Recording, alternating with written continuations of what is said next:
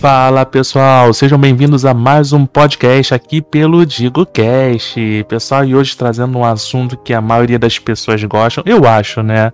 Bom, enfim, mas tem duas pessoas aqui que curtem bastante, que sou eu, né? Rodrigo Pontes e a Jaquita do canal Café com Pimenta. Bom, bom dia, boa tarde, boa noite, Jaquita. Salve, salve, Diguinho, DiegoCast, nosso mais, nosso mais é ótimo, né? Mais um grande podcast. é, bem-vindo, então, bem-vindo não, corta. É o costume, né? Na verdade, na verdade não é o primeiro podcast do canal, mas a gente está fazendo um formato um pouco diferente, né? A gente vai fazer é, esse esse podcast, ele vai ser exibido no YouTube quem vê pelo YouTube vai ver com imagens e vai também estar nas plataformas de podcast. Para o pessoal que gosta de ir para o trabalho ouvindo um podcast ou fazer um exercício físico, que não é o nosso caso, né, Jaqueta? é, mas o pessoal que curte, né, esse formato vai ter aí o formato para todo mundo, tá bom? E quem tiver no YouTube, né, vai poder ver é, tá vendo ali o seu chatzinho ali também disponível, é um negócio um pouco diferente. No YouTube vai ficar um pouco mais como live do que podcast, mas é para diversificar um pouquinho e deixar todo mundo assistir esse conteúdo. E hoje a gente vai falar sobre nerdice, né? Na verdade, a gente vai falar sobre filme, tudo aquilo que a gente gosta, curte bastante, né, Jaquita? Jaquita yeah. já tem uma estrada aí é, Toma cuidado com o que você vai falar. Tem uma estrada aí bem legal aí e longa. ah, então. Eu até deixa eu só ia comentar ali sobre a questão do, desse formato aqui de podcast, pod live, cast live, enfim. Pode tudo. Não, nem tudo, né? É, nem tudo. Mas enfim, eu acho é uma ideia interessante porque tem gente que gosta só de ouvir, tem gente que gosta de ver as imagens que estão acontecendo. Embora o Rodrigo não tenha me avisado, eu não me preparei, não botei óculos de fazer live hoje. então, hoje eu vou ficar devendo a rica da minha fuça para vocês. Não, show de bola, tranquilo. Mas é, sim, Rodrigo, eu assisto filme desde sempre, embora hoje em dia eu esteja mais numa temática de seria, séries, né? Eu gosto, atualmente estou gostando mais de séries, mas é, esses filmes antigos aí, todos clássicos que existem desde, desde sempre, né? Porque eu gosto muito de filme antigo. Mais antigo do que eu, inclusive, tá, Rodrigo? Antes que tu fale alguma coisa. Mas sim, eu gosto de filmes antigos. Também. Acho um barato. É, e o que eu acho, Jaquita, eu não vou nem falar que é por causa da pandemia, tá? Mas eu acho que o próprio público ele tá se adequando, está mudando um pouco.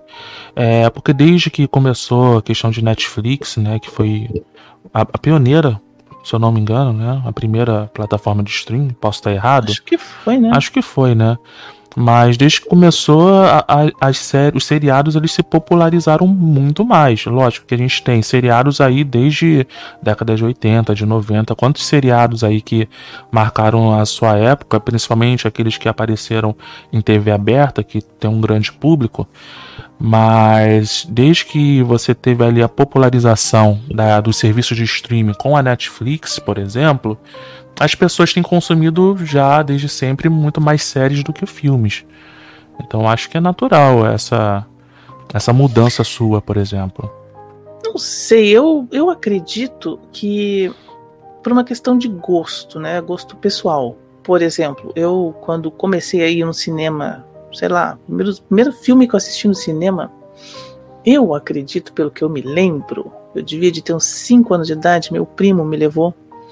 E meu primo era, ele tinha na época uns 15 anos, uhum. mais ou menos, 15, 16, e ele tinha essa paciência. Até isso hoje em dia não existe mais, né? Tu vê, ele era um cara de 16 anos, em plena adolescência, e em vez de sair para namorar, ele passava a mão nos primos menores, os, os é, como eles chamavam os endiabradinhos, né? Era eu, uma prima que tem a mesma idade que eu e um primo mais novo. Então ele levava os três pirralhos para o cinema, assistir coisas incríveis, assim. Ele se prestava a assistir Tom e Jerry, assist, uh, a gente assistia. Uh, enfim, vários filmes uhum. infantis até, mas um dos filmes que eu me lembro assim que a gente assistiu foi o é, como é que era o nome daquilo, gente? O, ah, Asterix e o Gobelix ah, no cinema antigo. Ah, não sei que ano foi isso. E, sei lá, eu na época não curti muito porque não fazia muito a minha linha, era muito, muita coisa para mim.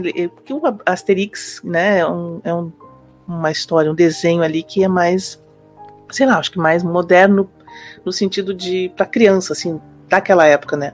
Então acho que atingiu é isso, era um público mais de uma idade um pouquinho mais avançada, vamos dizer assim, 10 anos para cima, talvez 11, né? Eu tinha 5, 6 anos, então não conseguia entender muita coisa, mas curtia a questão de entrar no cinema, as luzes se apagarem.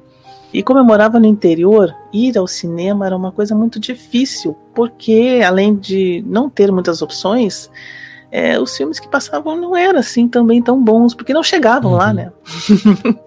então, mas foi assim, os primeiros filmes que eu assisti foi Asterix e Gobelix. Nessa época eu tinha 5, 6 anos, e depois o próximo que eu fiquei, esse sim me marcou, acho que marcou toda uma geração e acho que marca até hoje, né? Que foi Star Wars, que eu assisti em 1970 76, né? 77, acho não lembro agora. 76. Não, acho que foi 77, se eu não me engano. Uma coisa assim. É, por aí, né? Mas enfim. Eu fiquei na fila quase 5 horas para entrar no cinema assistir o filme. Então existe toda essa magia, né? Hoje eu não faria isso, óbvio, ficar numa fila 5 horas. Nem ficaria 10 minutos numa fila para assistir filme. Mas sabe o que, é que eu queria completar? Que eu comecei, uhum. falei tudo isso para dizer uma coisa. É, é o seguinte. É, eu gosto, talvez pela própria questão de, de, idade e tal, mas eu peguei essa fase, né, do início da ficção científica, do início dessas tecnologias cinematográficas, embora o cinema sempre esteve evoluindo, nunca parou de evoluir desde que foi criado. Mas foi início toda essa tecnologia, assim, aquela coisa de outro mundo, né? Quando eu assisti, dois, quando eu, li primeiro livro 2001, Odisseia no Espaço, eu já tinha uns 11 anos, e depois assisti o filme, 2001.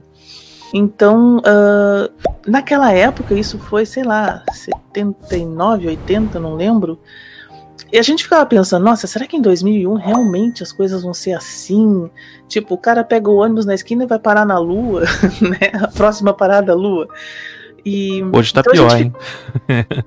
Né? Hoje Mas tá bem não, é pior. É que, é que hoje, é, mas é que hoje a gente, devido, provável, provavelmente não, com certeza, devido ao avanço da internet e essa cultura que está nos chegando, ainda bem, né? É, a gente já consegue ter uma noção da tecnologia até onde pode ir e fazer uma, uma previsão, vamos dizer assim, de, uhum. sei lá, daqui 20, 30 anos, como é que é possível que as coisas aconteçam. Né? Será que o homem vai conseguir pegar um, um ônibus espacial aqui na esquina e dar uma volta na Lua, visitar alguém, depois voltar, é, sabe? Naquela época não se tinha nenhuma uma possibilidade de pensar. Naquela época o futuro, 2001, era uma coisa muito distante. E aí chegou 2001 e isso não aconteceu. Os carros voadores, todo mundo fala carro voador, né? né? até Os hoje a gente tá. Não que não exista, até existe, mas não é como o pessoal pensou, né, que fosse. Não. Lembra dos Jetsons? Quer dizer, lembra dos Jetsons? Tu já deve ter visto os já, desenho dos Jetsons, já. né? Era um, era um dos desenhos que eu adoro. Adoro até hoje, gente. Eu confesso, eu assisto o desenho, adoro. E os Jetson colocavam exatamente essa ideia na mente da gente, né? Num futuro não tão distante, como por exemplo 2020, 2030, os prédios vão ser suspensos no ar, sei lá, preso pelo quê? Nas nuvens, né? Os carros vão ser mini naves voadoras, ali, mini, mini discos voadores que vão se fechar, se transformar numa malinha, tu entra, sabe? Aquela coisa bem uhum. é, futurista. E isso já acontecia na época dos Jetsons, né? O Jetsons colocou isso. Depois veio seriados como uh, Perdidos no Espaço, que agora fizeram um remake, que eu particularmente gostei mas não é a mesma coisa, obviamente. Uhum. Então é isso que eu digo, essa magia, né, é, que existia naquela época, que a gente tinha essa ignorância de tecnologia, ignorância de, de conhecimento tecnológico, científico, astronômico, etc e tal. Essa, isso dava um gosto legal, né, porque a gente ficava, poxa, que legal. Hoje em dia a gente sabe o que mais ou menos pode ser possível ser desenvolvido. Claro que a gente não tem como, principalmente como leigo, né, uhum. mas se sabe que até dentro de certo padrão tudo é possível que aconteça, e a qualquer momento um cientista, uma equipe pode descobrir alguma coisa é, incrível, sei lá, um novo elemento químico, mas naquela época não se pensava em um novo elemento químico, em uma nova força, em, é, em uma nova, um, um novo estado de matéria, entendeu? Então, isso tudo acho que colabora. Então, ah, eu era apaixonado, sou até hoje, por ficção científica, eu não nego. E, e eu falo demais. Não, eu, eu acho assim, Jaqueta. Eu, eu assistia muito quando era pequeno. Isso lá, início da década de 90, mais ou menos, é o que eu consigo me lembrar. E eu via muitos filmes da década de 80, até de 70, lógico que eu não vou lembrar de todos, né? Porque eu via muita coisa, geralmente sessão da tarde. Eu nunca tive aqui videocassete, essas coisas para poder alugar filme nem nada disso não. Mas eu gostava bastante dos filmes. Lógico que hoje em dia, ah, com o avanço da tecnologia, dos efeitos visuais, a gente revê alguns filmes e fala, pô, realmente é tosco. É tosco. É tosco. Mas assim, eu fico pensando, Jaqueta, que pros dias de hoje, se a gente for parar para pensar no que a gente já tem, daqui a 10, 20 anos também vai ser tosco. Entendeu? Então acho que é tipo um ciclo essa, esse avanço tecnológico. Eu acho que na época, por exemplo, que foram feitos esses filmes clássicos também, é, todo mundo achava que já tinha uma tecnologia bem avançada, o que não é, não é verdade. Mas hoje, por exemplo, nós podemos ver que a proximidade visual com a realidade é muito grande. Olha que tem muitos erros aí é, de de efeitos visuais, por exemplo, CGI muito exagerado, a gente percebe que é um CGI. Entendeu? Sim. Mas se a gente fosse levar essa tecnologia, voltasse no tempo com essa te tecnologia, cara, ia ser fantástico. É, Sim, aí todo mundo ia acreditar que os Jetsons realmente existem, existiram e que o mundo realmente existe. Em, aí a coisa eu acho até que é que degringolar, porque alguém haveria de pensar em algum momento. Não, então existe realmente um multiverso onde essa realidade existe, né? Porque mas é essa, esse, essa é a magia, né, Rodrigo, que a gente sempre, sempre comenta. Hoje em dia nós temos filmes maravilhosos, tecnologia fantástica, coisas realistas, tu vai no cinema 3D, então, de repente, sabe, o, a, a, alguém está falando no, no filme, aquilo parece que está atrás de ti conversando, de repente passa a nave do, do Darth Vader na tua cabeça, é uma coisa que não se imaginava. Cara, eu tô, eu tô lembrando a primeira vez que eu vi um filme 3D. Sabe qual foi o filme que eu vi pela primeira vez em 3D? Ah. Foi Vingadores. Vingadores. Vingadores. Primeira vez que eu vi um filme em 3D. Porque eu nunca, sabe, me liguei muito em, em filme 3D. Então eu falei, ah, vou ver em 3D, vamos ver como é que é esse, esse negócio. É, foi o primeiro e foi o único filme que me impressionou, o 3D. Porque na, eu, como eu não estava acostumado com 3D, então realmente eu tive aquele, aquela sensação de que algumas um coisas estavam saindo da tela para você. Só que depois disso eu fui vendo outros filmes e não tive essa mesma sensação. É, foi, é como se não tivesse nada. É que é o impacto. A, a mente acaba acostumando com, com aquilo que tu já sabe que vai ver, que vai acontecer, que as coisas vão se aproximar, que parece que vão, né, te tocar, te bater, a, a chegar em ti. Mas realmente, a primeira vez que a gente vê um filme 3D, nossa, é uma coisa absurda, né? A gente fica assim, meu Deus, a que ponto chegamos, né? Há muitos anos atrás, não sei se tu chegou a pegar essa época, tinha em parques de diversões aquele Cine 180, eu acho que era, não lembro o nome. E te faz, um... te faz ter uma ambientação como se estivesse dentro da atração. Isso. É isso, né? Só, ah, só que as pessoas ficavam em pé, né? Em pé. Não sei se chegou. Pois é, por isso que eu acho que é mais antigo, não, não chegou a pegar. Mas nos parques, os, os mais caros, né? Uhum. Claro. Tinha, eu não lembro o nome. Se era 180, assim, mas era uma cúpula, né? Uhum. Literalmente uma cúpula, é, meia cúpula, né? não, uma cúpula. A pessoa entrava ali dentro, ficava em pé, e ali eles passavam em toda a extensão dos 180 graus da, do teto, vamos uhum. dizer assim, até o chão, lógico, redondo. É, a, a filme, a, imagens, não eram filmes, eram imagens, tipo montanha russa. O que tinha de neguinho caindo no chão quando a montanha. É verdade, as pessoas caíam. Porque aquilo afetava, afeta realmente, é outra, é outra sensação né? Mas o filme 3D, eu acho que pegou um pouco disso, eles talvez tenham se baseado nesse tipo de coisa. Isso é. Depois tu procura no Google aí, já sei que tu tá catando. Eu tô né? lembrando, eu tô lembrando, Jaqueta, é. Não sei se você já viu, tem vários vídeos que passam na internet, aquele pessoal que bota o óculos 3D. Hum. Você falou isso, eu me lembrei agora. Caraca, será Essa que. A sensação deve ser, é, deve deve ser, ser isso, né? Deve ser Caraca. mesmo, porque eu particularmente nunca entrei nesse, eu tinha, eu tive um pouco de medo e os ingressos eram caros, então realmente eu não Imagina. tive oportunidade de ter essa experiência, mas as pessoas que eu conheci que que, que tiveram dentro desse Cine 180, uhum.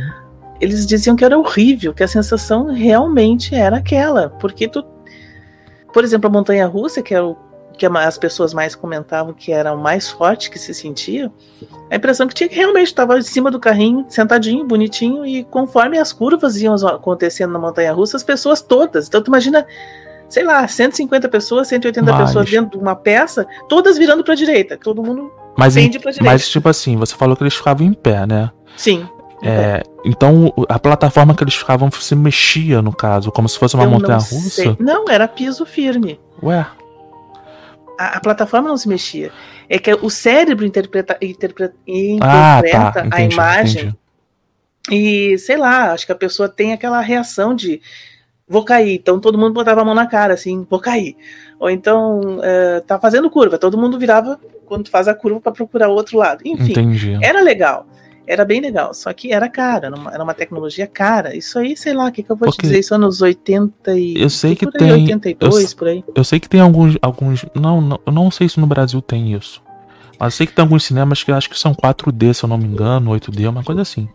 Que lá a pessoa tá sentada, presa na cadeira, e tipo assim, se tiver um movimento, tipo assim, carro ou coisa do tipo, a cadeira se movimenta, tem a, toda a ambientação ali do vento, às vezes gotículas se tiver para simular chuva. Uhum. Então tem uns negócios assim bem.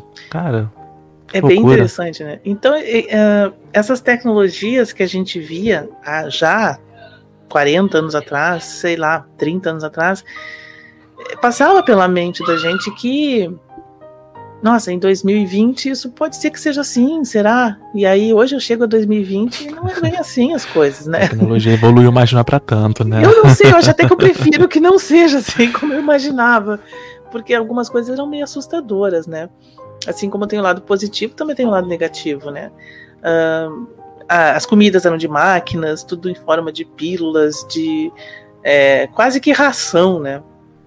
Que nem tem no, no na, na Despertar da Força, uhum. que a Ray pega o, um punhadinho de comida que tá dentro de um saco embalado no vácuo. Incha, né, cara? E bota, é, põe uma água morna ali, bota quente, vira pão, vira batata frita, vira bife, vira não sei o que. Isso seria ah, fantástico, na minha é, opinião. Com também, né? certeza, né? se tratando de comida, poxa, cara, nem se Mas fala. com facilidade, eu tô levando uma pizza na tua casa, aí tu pega um saquinho, um sachêzinho daquele, enfia no bolso e vai, não precisa nem... Você vai fazer, você vai fazer uma compra do mês, que geralmente você vem cheio de peso, Uma aí pessoa? você pega um pacote bem menor e chega chega em casa, nossa, quanta comida, um banquete. A única sacola tem 500, 500 diferenciais de comida ali. É uma coisa espetacular. Ah, eu adoraria. Nossa, nem fala, cara. Pensou?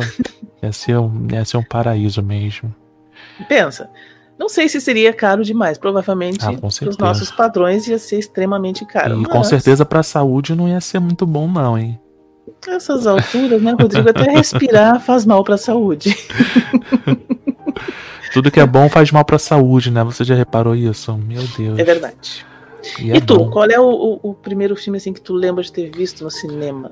Que Ai. te deixou. Meu Deus! Pô, cara, eu não tenho tantos clássicos para falar assim, né? Até porque eu comecei aí no cinema na década de 90. E mesmo assim. Vocês estão não... vendo que ele tá me chamando de velha.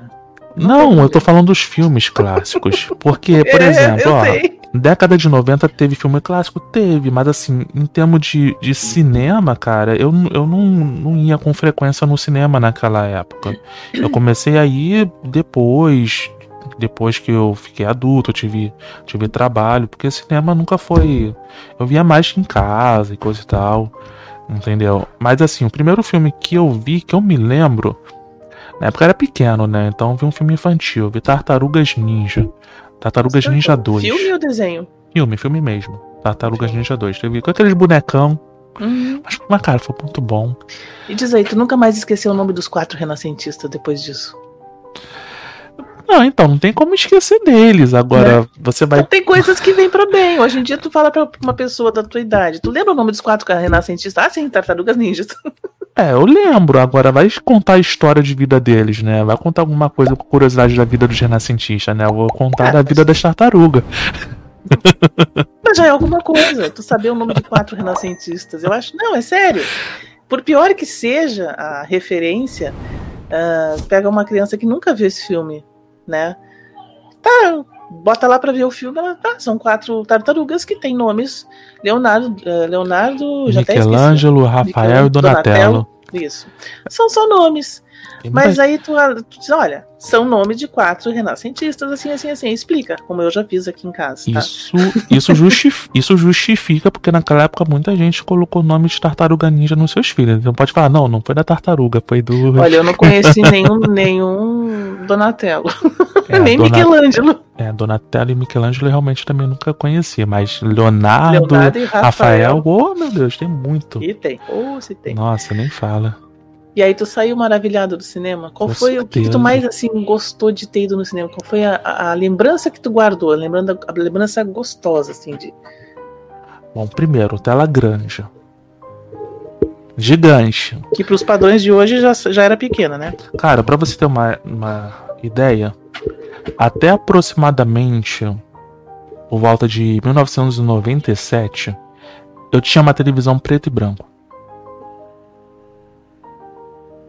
Eu não tinha televisão Entendi. colorida. Então Entendi. você vai no cinema, numa tela gigante, que não fica, sabe, com aqueles riscos de, de TV preto e branco. Colorida. Um som ótimo, que não chia. High Definition, HD. Imagina a emoção do pirralho. Ah, eu não só imagino como eu, eu entendo, porque eu passei pelo mesmo. Imagina a, a emoção do foi pirralho. outra década. Porque assim, cara, é. A... Hoje em dia é muito diferente de, de antigamente. Antigamente tinha uma diferença muito grande entre quem tinha dinheiro e quem não tinha.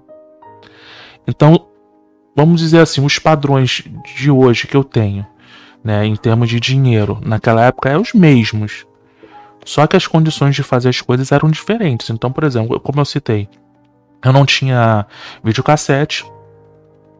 Entendeu? Então, naquela época, porque eu não podia comprar videocassete, para mim comprar era uma coisa. para mim não, para minha mãe, né? No caso, era pirralho. Entendeu? E no cinema sempre não dava. Então, por isso que eu não, não ia sempre. Aí eu fui. Dá até pra contar no dedo os filmes que eu vi na década de 90, que foi Tartarugas Ninja, Street Fighter, só coisa de, de pirralho, né?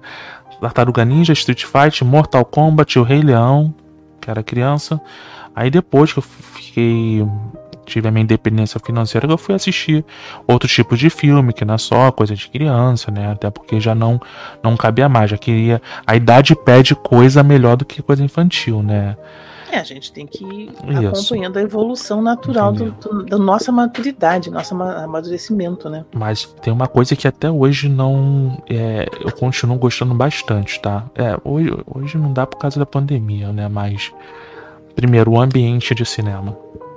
Entendeu? Não só a questão da tela, mas todo o ambiente, cara. Você tá assistindo, tendo emoções e sentindo a emoção de outras pessoas, tirando as chatas. Tem gente que vai no cinema para perturbar, mas fora isso tem, tem a, emoção, por exemplo, uma cena surpreendente, aí todo mundo. Ah, eu acho que isso é muito legal, cara. Tipo eu assim, você, sei lá, qual, como, como explicar qual é o sentimento disso, né? É incrível. Sabe aonde eu tive uma, a maior experiência em relação a esse sentimento que tá comentando? Quando eu fui assistir Bohemian Rhapsody no cinema. Não sei se tu, tu não assistiu ah, é bem, ainda. Não, não assisti. Isso é bem recente também, né, no caso. Não, é, então, pra tu ver. Quando, quanto tempo faz que eu vou ao cinema e a primeira vez, não que eu não tenha tido outras vezes, mas a grande sensação de que tu tá é, é, compartilhando a mesma emoção com não sei quantas uhum. pessoas cabem no cinema, não faço a menor ideia, mas enfim, com todo aquele. E o cinema lotado, né? Isso. É quando acontece alguma coisa e todo mundo bate palma junto. É. Todo mundo. Aí tu olha pro cara Isso é lá é da esquina, sentado, e tá chorando, tu também tá chorando. Aí tu olha pro cara lá do lado, em outra cena, a pessoa tá dando gargalhada, tá todo mundo junto. Então, nesse filme, que é bem recente, foi onde eu tive a maior experiência, e foi uma experiência muito, muito legal, diga-se de passagem, né? Que reuniu todos esses sentimentos no mesmo filme e com uma grande intensidade. Claro, quando eu vi é, King Kong também foi uma coisa parecida, né? O King, o, o King Kong de 78, 79, não sei.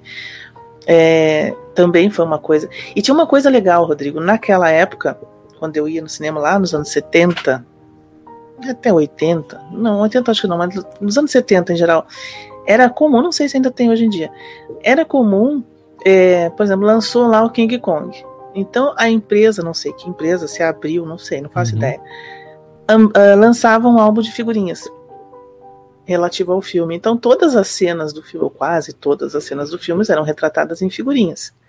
A gente comprava o álbum, comprava a figurinha e montava o álbum, né? Lógico uhum. que eu nunca consegui completar um álbum na minha vida. Mas era legal porque aquilo. Tu vê, hoje a gente tem a internet, a gente tem o Google, a gente tem acesso a. Ah, quero ver uma foto, uhum. sei lá, print screen do, do, do, determinado momento do filme. Vai lá na internet, cata e acha. Simples.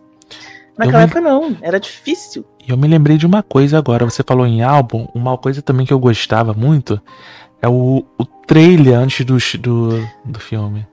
Só que hoje em dia, hoje em dia não faz muita, muito sentido, por quê? Porque hoje em dia você tem internet, então geralmente esses trailers saem primeiro na internet do que. E tu já, já chega vendo, já, já, já sabendo, chega, já sabe. É surpresa. Já sabendo, a menos que, que você não tenha. Ah, não, não vi ali por algum motivo, eu não vi, não sabia.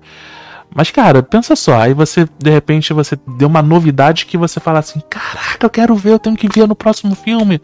Cara, isso também Exatamente. é bem legal. E aquilo levava um certo tempo, né? É, é, com certeza, entendeu? Mas, pô, só de ver aquilo ali, você legal. saiu com um bônus, na verdade, não era só o filme que você queria ver. Você via assim, cara, desejo de consumo ali. É, o meu desejo de consumo é dezembro desse ano, né, Rodrigo?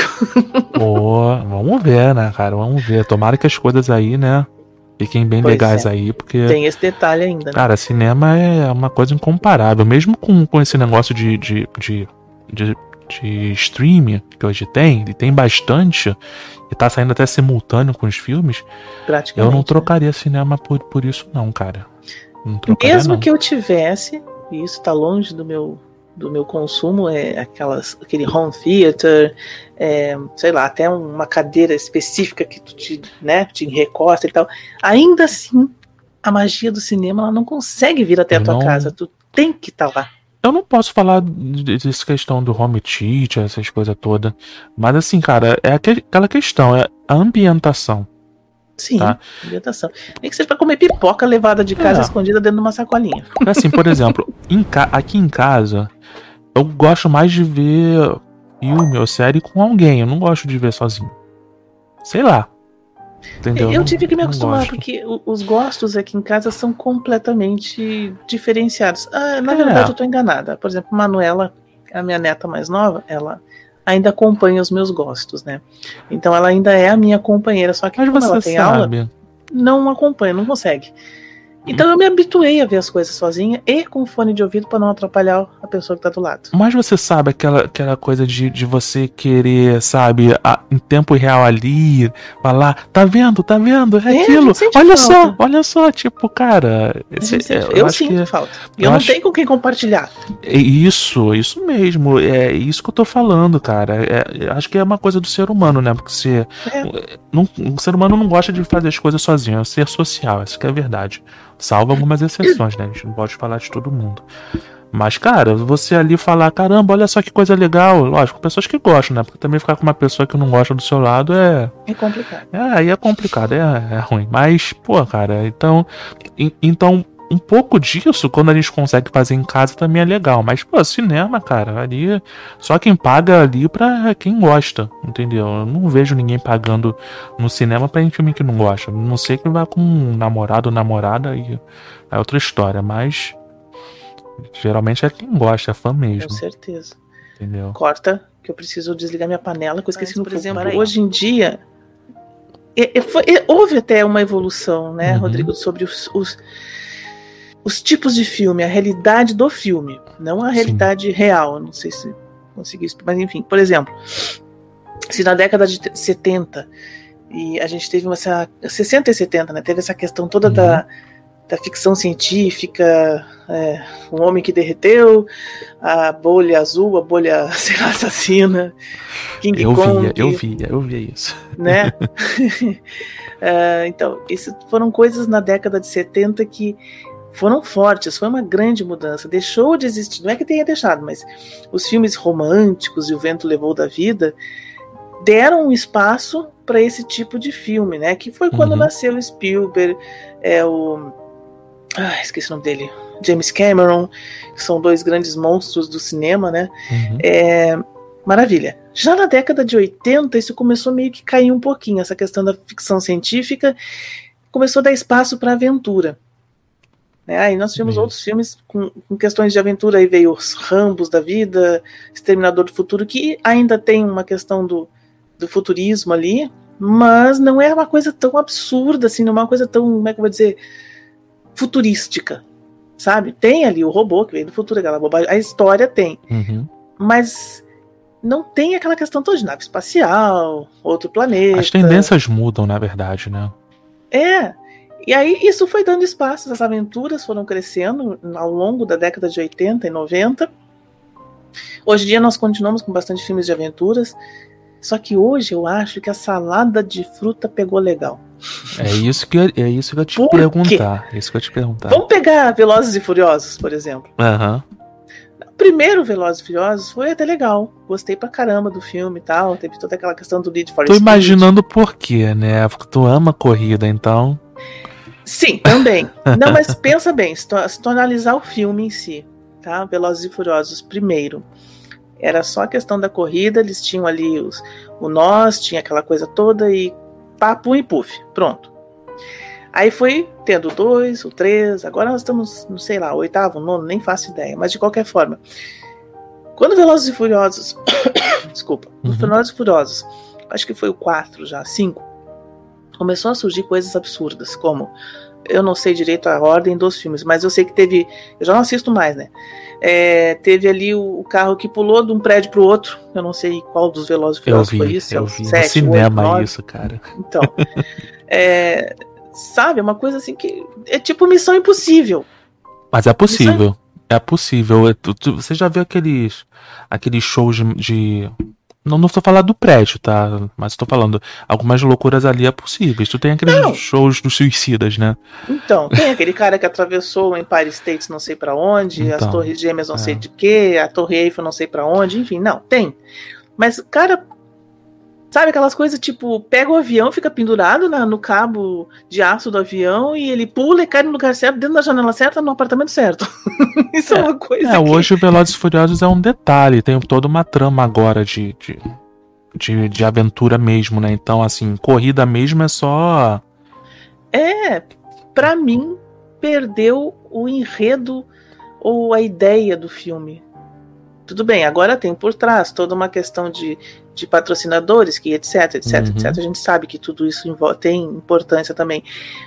Mas, pra mim, pelo menos, que sou amante de corridas, tanto Stock Car como qualquer outro, perdeu a graça. A magia dos Velozes e Furiosos ficou no máximo no segundo volume lá. Mas o que manda é o dinheiro. O Então, que manda e o que vende é outra coisa. Se eles exatamente. pegam uma fórmula que tá dando certo, eles vão explorar ao máximo. Tanto é que esse já vai ser o nono filme, né? Já foi, já foi, já estreou, né? Minha filha foi semana passada. Foi semana assistiu, passada. É o nono filme, cara. Enquanto tiver dando dinheiro, cara, vai ter 20 filmes. É, esperamos que o Sylvester Stallone continue com a franquia lá do. Como é que é o nome? Dos Mercenários? Ou do Rambo? Não. Ah, Mercenários eu curti pra caramba, achei muito legal. Não, o outro, aquele que foi o último que saiu, é Rambo? Rambo, É né? Rambo, né? Cara, acho que. tá dando dinheiro, os caras vai, né? O último filme do Rambo, inclusive, teve muitas críticas, né? Por ser muito violento. É, ia comentar sobre isso Mas agora. qual né? filme do Rambo não foi violento, minha gente? Ah, parece que ninguém lembra. Tudo bem. Ó, porque olha só, a violência. Se tu pensar no primeiro Rambo, não teve nenhum romance ali, pelo que É, mas sei. veja bem, a violência da- do- do- dos primeiros filmes do Rambo é diferente de hoje, porque naquela época não tinha tecnologia pra fazer tantos ferimentos realistas como hoje.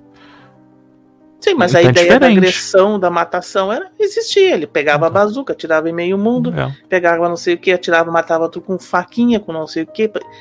Continua igual. é, entendeu? Não mudou nada. Eu, particularmente, gostava de assistir o Rambo, assisti esse último, até gostei também. Não tenho, assim. Sei lá, quando eu acho interessante o filme, que eu acho que ele tá bem feito de alguma forma, é, eu não fico prestando ten- atenção nesses detalhes. Poxa, eu até digo, para de implicar com o meu filme. Eu sempre falo isso aqui O que, em que casa. você acha? O que, que você acha, por exemplo, dos atores que faziam esses filmes é, de ação? A gente tem não só o Sylvester Stallone, tem o Schwarzenegger, que ainda faz filmes de ação ainda, como o Exterminador do Futuro. Teve um, um- um último aí também que ele já tá bem, bem, com idade bem avançada. Tem o Harrison Ford, vai fazer mais um filme do Indiana Jones. Ele vai Uhum. fazer. Uhum. Qual, qual é? O que, que você acha, você? O que, que você sente quando vê esses filmes com os caras velhinhos fazendo isso? Te dá aquela mesma empolgação que antigamente ou não? Hum, boa pergunta. Hum, talvez. Talvez não, por uma razão muito simples. Eu, eu, eu assisti a esses filmes especificamente, Rambo e Exterminador do Futuro, e até mesmo Indiana Jones. É, nunca assisti pelos atores. Uhum. Eu assistia pelo conteúdo, pelo Uhum. conjunto da obra. Então, apesar de eu achar que tanto o Stallone quanto o Schwarzenegger, eles são péssimos atores. Desculpa aos fãs, mas tipo, eles não nasceram para ser atores. Só que eles conseguiram pegar o que eles têm de melhor, que é a força bruta, que é essa questão e transformar e fazer aquilo vir à tona e fez sucesso. E eu acho ótimo. O que prova que tu não precisa ter um talento nato para ser um grande ator, para ser um, sei lá, enfim. Agora o Harrison Ford, esse já é um pouco mais ator, né? Eu, eu, eu acho legal ver, sabe? Eu acho legal saber que eles estão lá. Não te dá uma dor dele ter trocado o Star Wars pelo. Me dá um ranço. Não chega a ser trocou. uma dor. Me, me, me- me cheira algo de mal agradecido. Ele declara- no prato que comeu. Declarada, declaradamente, ele disse que não gosta do papel dele de, de Han Han Solo. Solo. Tanto é que a morte dele, dizem, né? Não sei se tem entrevista oficial, mas dizem que ele já tinha pedido há muito tempo pra matar o personagem dele. Sim, é E o que, a, dizem. e que a morte do Han Solo foi culpa do Harrison Ford. Eu não duvido. Agora, eu acho que se for verdade isso tudo, né? Se de fato é isso, é, ele cuspiu no prato que comeu, porque ele tem a capacidade de dizer que o Indiana Jones fez o Harrison Ford. Não tô dizendo que o Indiana Jones não seja. É outra linha de filme, é outro tipo de aventura e etc e tal, mas Capitão Solo? Han Solo? Mas pensando por um outro lado, por exemplo, é, o protagonista do filme de Star Wars, em tese, seria o Luke Skywalker. Só que vamos ah, levar em consideração. dor de cotovelo aí também. Mas vamos levar em consideração que n- naquela época quem tomou o protagonismo foi Darth Vader. Concorda comigo? acho. Concordo. Então, plenamente. até É, os dias de hoje, mesmo com, com os novos filmes ali e os derivados, cara, todo mundo aclama por Darth Vader. É o Entendeu? eterno vilão, É, né? Então, É o meu então- malvado favorito. o Luke acabou sendo mais uma questão de nostalgia. Por exemplo, no Mandaloriano, em que isso não é spoiler, tá, gente? Porque isso já tá disponível não só na, na Disney Plus lá, mas também tá disponível para você saber a história em sites, no próprio YouTube já tem essa, essa, essas coisas. E é, o próprio Luke, a aparição dele ali foi só uma questão de nostalgia. Mas o povo É, e eu achei interessante, inclusive. O Pegaram povo- um ator e fizeram. Isso. O povo clama por uma série do Darth Vader. É, verdade. Mas eu não sei, sabe? Eu me pergunto se.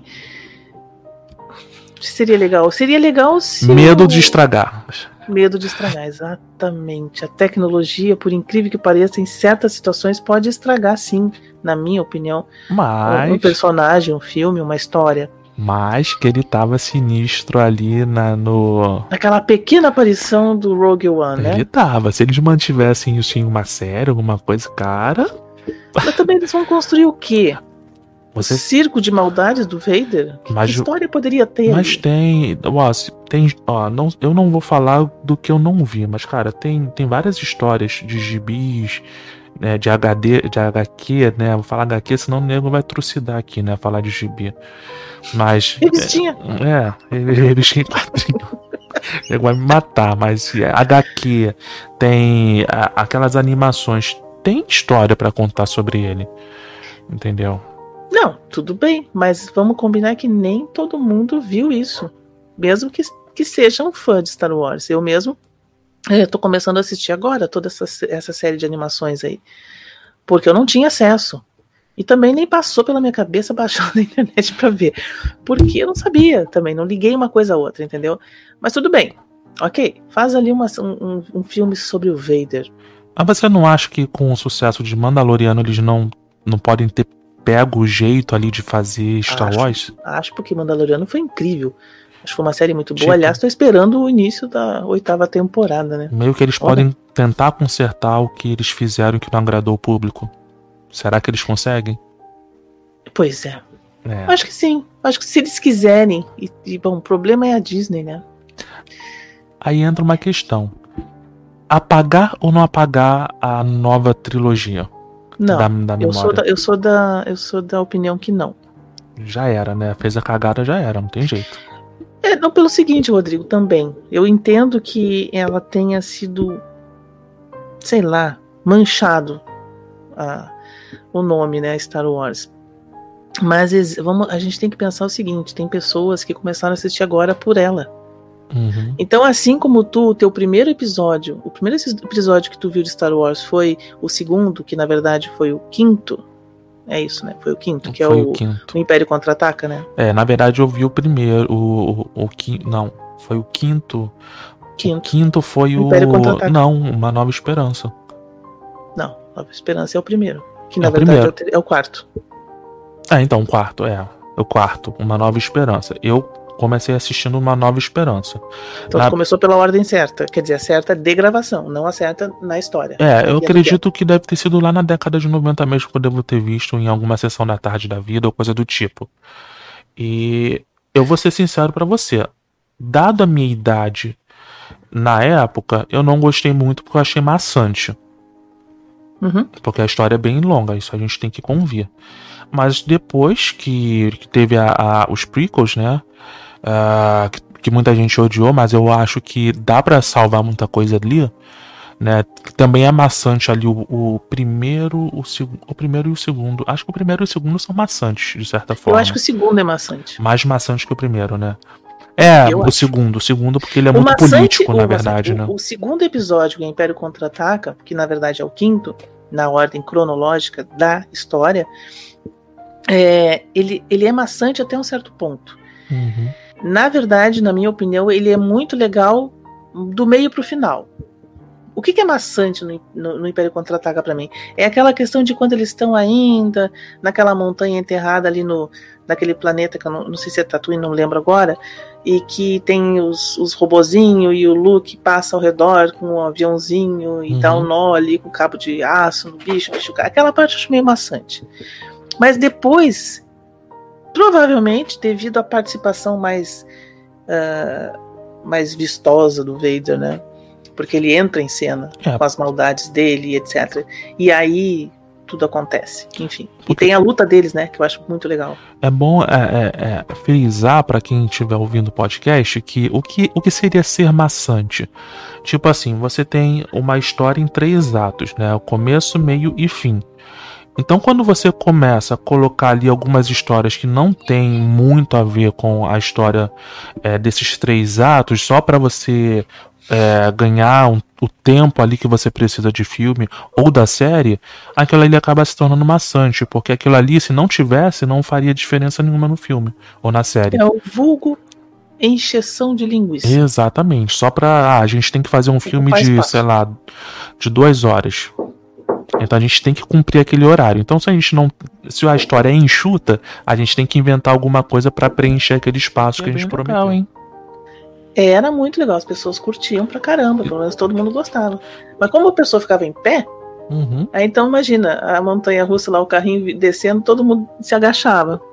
isso, pouco... aqui, isso aqui me lembra, teve, tem Acho que é no Japão. O Japão tem tudo de bom de tecnologia, né?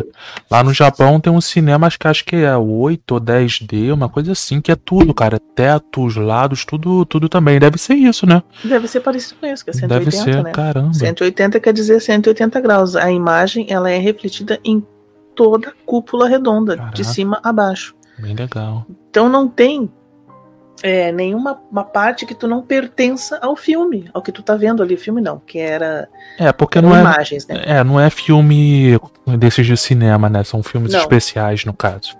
São filmes que a pessoa. Filme não, vídeos, né? Vídeos. Que as pessoas interagem. Então são vídeos de corridas, vídeos de natação, vídeos de. Fundo do mar. O que eu vi foi fundo do mar, tipo, as baleias gigantes passando Algo de um lado assim, pro outro. Pode ser, eu não sei, né? Mas Deve ter no ah, YouTube, deve ter eu vi também, também pessoal andando de balão, se jogando de paraquedas. Então, é, tinha gente que passava mal, ficava, chegava a vomitar mesmo de, de da sensação que era realmente diz que é muito forte. Não Nossa. sei, em todo caso. É. Eu vou, eu vou deixar tu comendo aí, enquanto na minha mente agora uhum. foi o seguinte. É, eu acho que nem todo mundo sabe, talvez a maioria dos fãs, lógico, vão saber, mas a, a, o cara que fez Darth Vader, esqueci o nome dele agora, o ator mesmo, que morreu, morreu o ano passado, né? Uhum. Foi esse ano, já nem sei mais, ano passado. É, ele só viu que ele não ia falar no filme na, na finalização, na, na estreia do filme mesmo. Ele não sabia que a voz dele seria substituída pelo. pelo. Como é que é o nome dele? É. Earl Jones, esqueci o nome primeiro. James Earl Jones. James Earl Jones. Mas, cara, também a voz desse cara, como Vader, ia ser terrível, né? É, ele tinha voz de pato, né? de patinho. o que o, o, o, James Cameron, ai meu Deus, não, Spielberg. Ai meu Deus, George Lucas. Ui. Hoje, comparação. comparação, né? Não, o que o George Lucas comentou. Eles eram amigos, né? Mas. É, e ele comentou que não tinha como pegar um homem com a figura do Vader, mal, né, vilão, com uma voz que não condizia com o tamanho do cara. O cara tinha, uhum. o cara uhum. tinha um porte atlético, ele era todo grandão, tudo. Ele era alterofilista, né? Mas uh, substituíram a voz dele pela do James Earl Jones e ele só ficou sabendo na estreia. E outro, outra curiosidade também é que quando o Vader tira o capacete pro Luke no episódio 3, que na verdade é o episódio 6. É outro ator, né? É, aí substituiu ainda por outro ator. Apesar dele ter feito o filme o tempo todo, mas nesse momento foi outro ator que tirou o capacete. Ou seja, o cara foi altamente traído, né? Que eles não informaram isso para ele. Teve muita briga, né, no caso. Imagino. Né? Ele era, ele, sim, ele era um ator de, ele era, acho que ele trabalhava em circo, uma coisa assim também antes disso, enfim. É, são curiosidades que tem por trás dos bastidores que nem todo mundo conhece. Hoje em dia eu acho que é mais fácil das pessoas saberem, né? Mas antigamente isso pô, ninguém sabia. Ninguém sabia também que tinha um anão dentro do. Do, do R2D2. é. Morreu também, o anãozinho do R2D2. Hoje em dia nem precisa de uma pessoa lá dentro, né? Os dois androides já são controlados remotamente. É, se a gente olhar, exatamente, se a gente olhar o primeiro episódio, que é o 4, o. A minha, não, Minhas Fantasma, não, o. Esqueci o nome dele. Uma Nova Esperança? É isso, né? Uhum. A Nova Esperança, enfim. O primeiro, lá de 76, 77, um, o, o robô o R2D2, ele tinha dois pezinhos e ele caminhava. Uhum. Se tu analisar o, o, terceiro filme, ou se, a partir do segundo ou terceiro, acho que a partir do terceiro, tu já vê que tem umas rodinhas ali, que ele realmente é um robozinho. Eu não sei para que, que o anãozinho ficava lá dentro. Não sei qual era a utilidade dele ali, mas Pra controlar ali os mecanismos. Hum. Enfim. Isso tudo hoje em dia, apesar de ter robô real mesmo já por aí, eu mesma já vi um, um robô do R2, do BB8, pessoalmente, numa dessas feiras que tem de Star Wars, né? É bem interessante o robozinho, tamanho Mas natural. O Grogu, por exemplo, ele não era CGI, ele era realmente um bonequinho, né? É, né? Uhum. Boa pergunta. Não lembro agora, mas se tu tá dizendo, eu creio. Ele é. assim, tem, tem técnicas antigas que ainda são melhores do que as de hoje. Entendeu? Botar tudo em CGI nem, nem sempre dá certo. É, Perdidos no Espaço, por exemplo, dentro do robô dos Perdidos do Espaço, a série, o primeiro, primeiro série, a primeira série que teve lá dos anos 60, uhum. realmente era uma pessoa que estava dentro do robô. Era nítido de se ver isso, né? Pensando também. Assim, é o que a gente falando às vezes pode parecer ridículo, mas na época não era. Por exemplo, na época do Godzilla ou do King Kong. eram pessoas, né? Aí tem uma tecnologia também, acho que você acha que é stop motion, que eles faziam. O King, o King Kong, Rodrigo, o, não o primeirão lá de 1950, o outro, uhum. né, de 70 uhum. e poucos. Ele era um robô. Foi a primeira vez que fizeram um robô num tamanho natural de 13 metros de altura. Ele realmente Mas em todas as filmagens? Oi? Mas em todas as filmagens? Não, em algumas eles fizeram. Uh, como é que chama? Efeito especial, né? Mas ele realmente. A imagem, por exemplo, que ele uh, segura ela, né? Que, ele, que ela sobe na mão dele, uhum. era realmente uma, uma, um braço mecânico, uma mão mecânica mesmo. Tinha também a, uma, essas partes assim que ele se aproximava mais do rosto quando estava próximo dela a mão, quando pegou ela na mão e tal. A maioria disso era realmente. Tem partes, né? A parte da cabeça, a parte das mãos, do pé, das, dos, dos, pés dele, né? Que foram realmente feitos de forma mecânica. É um, um, robô, parte do robô. É, era chamado de Animatrix, né? Anima, animatrônica. Animatrônica. Eu não faço a menor ideia. Esse, essa tecnologia ela foi usada também no filme do ET, o extraterrestre. É, também também. E no ET eles usaram a mão de uma, uma atriz que ela, ela dizia que tinha os dedos longos, por isso que ela foi escolhida, mas ela ficava embaixo da mesa segurando a mãozinha lá do ET. Fazendo a mãozinha do ET. Teve Jurassic Park, que eu falei naquela outra, aquela, aquela outra live, que aquele Tiranossauro Rex, ele também era um animatronic, eles só colocaram o, o CGI na parte em que ele Aquelas partes que não tinha como, que tinha que ser ele correndo atrás uhum. do carro, mas ele era um animatrônico também. Um animatrônico com muitos defeitos.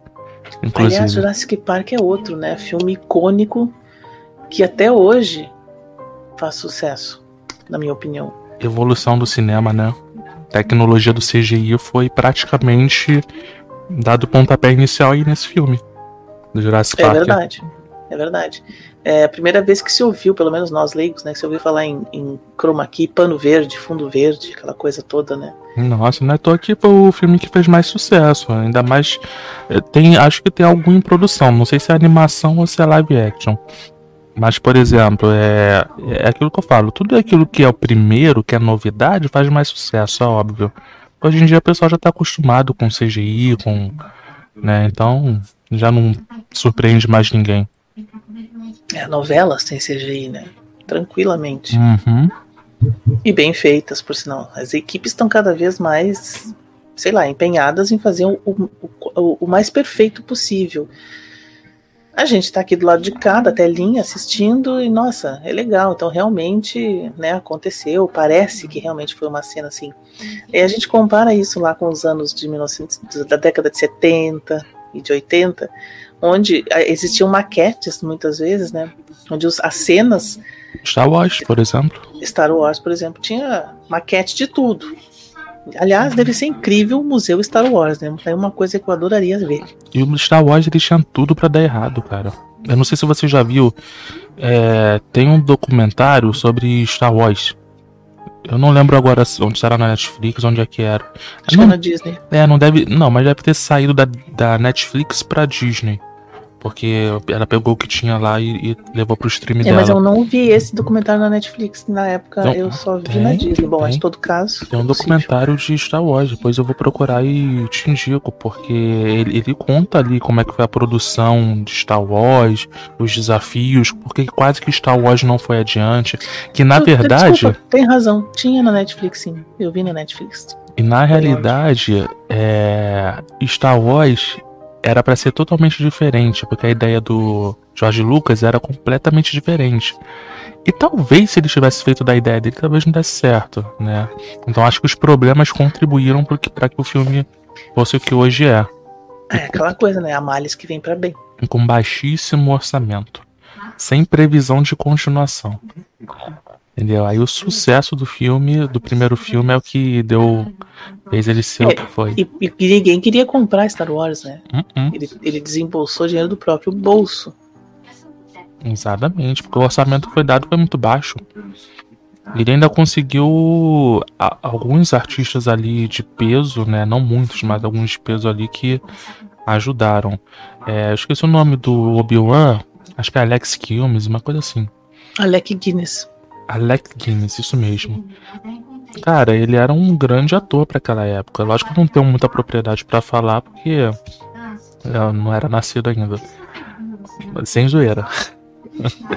Mas, uh, pelo que eu vi no documentário, ele era um ator de peso naquela época. Ele entendeu? era. E eles ele conseguiram. Era. E não, parece que não era soberbo ao ponto de não querer participar de uma pequena produção.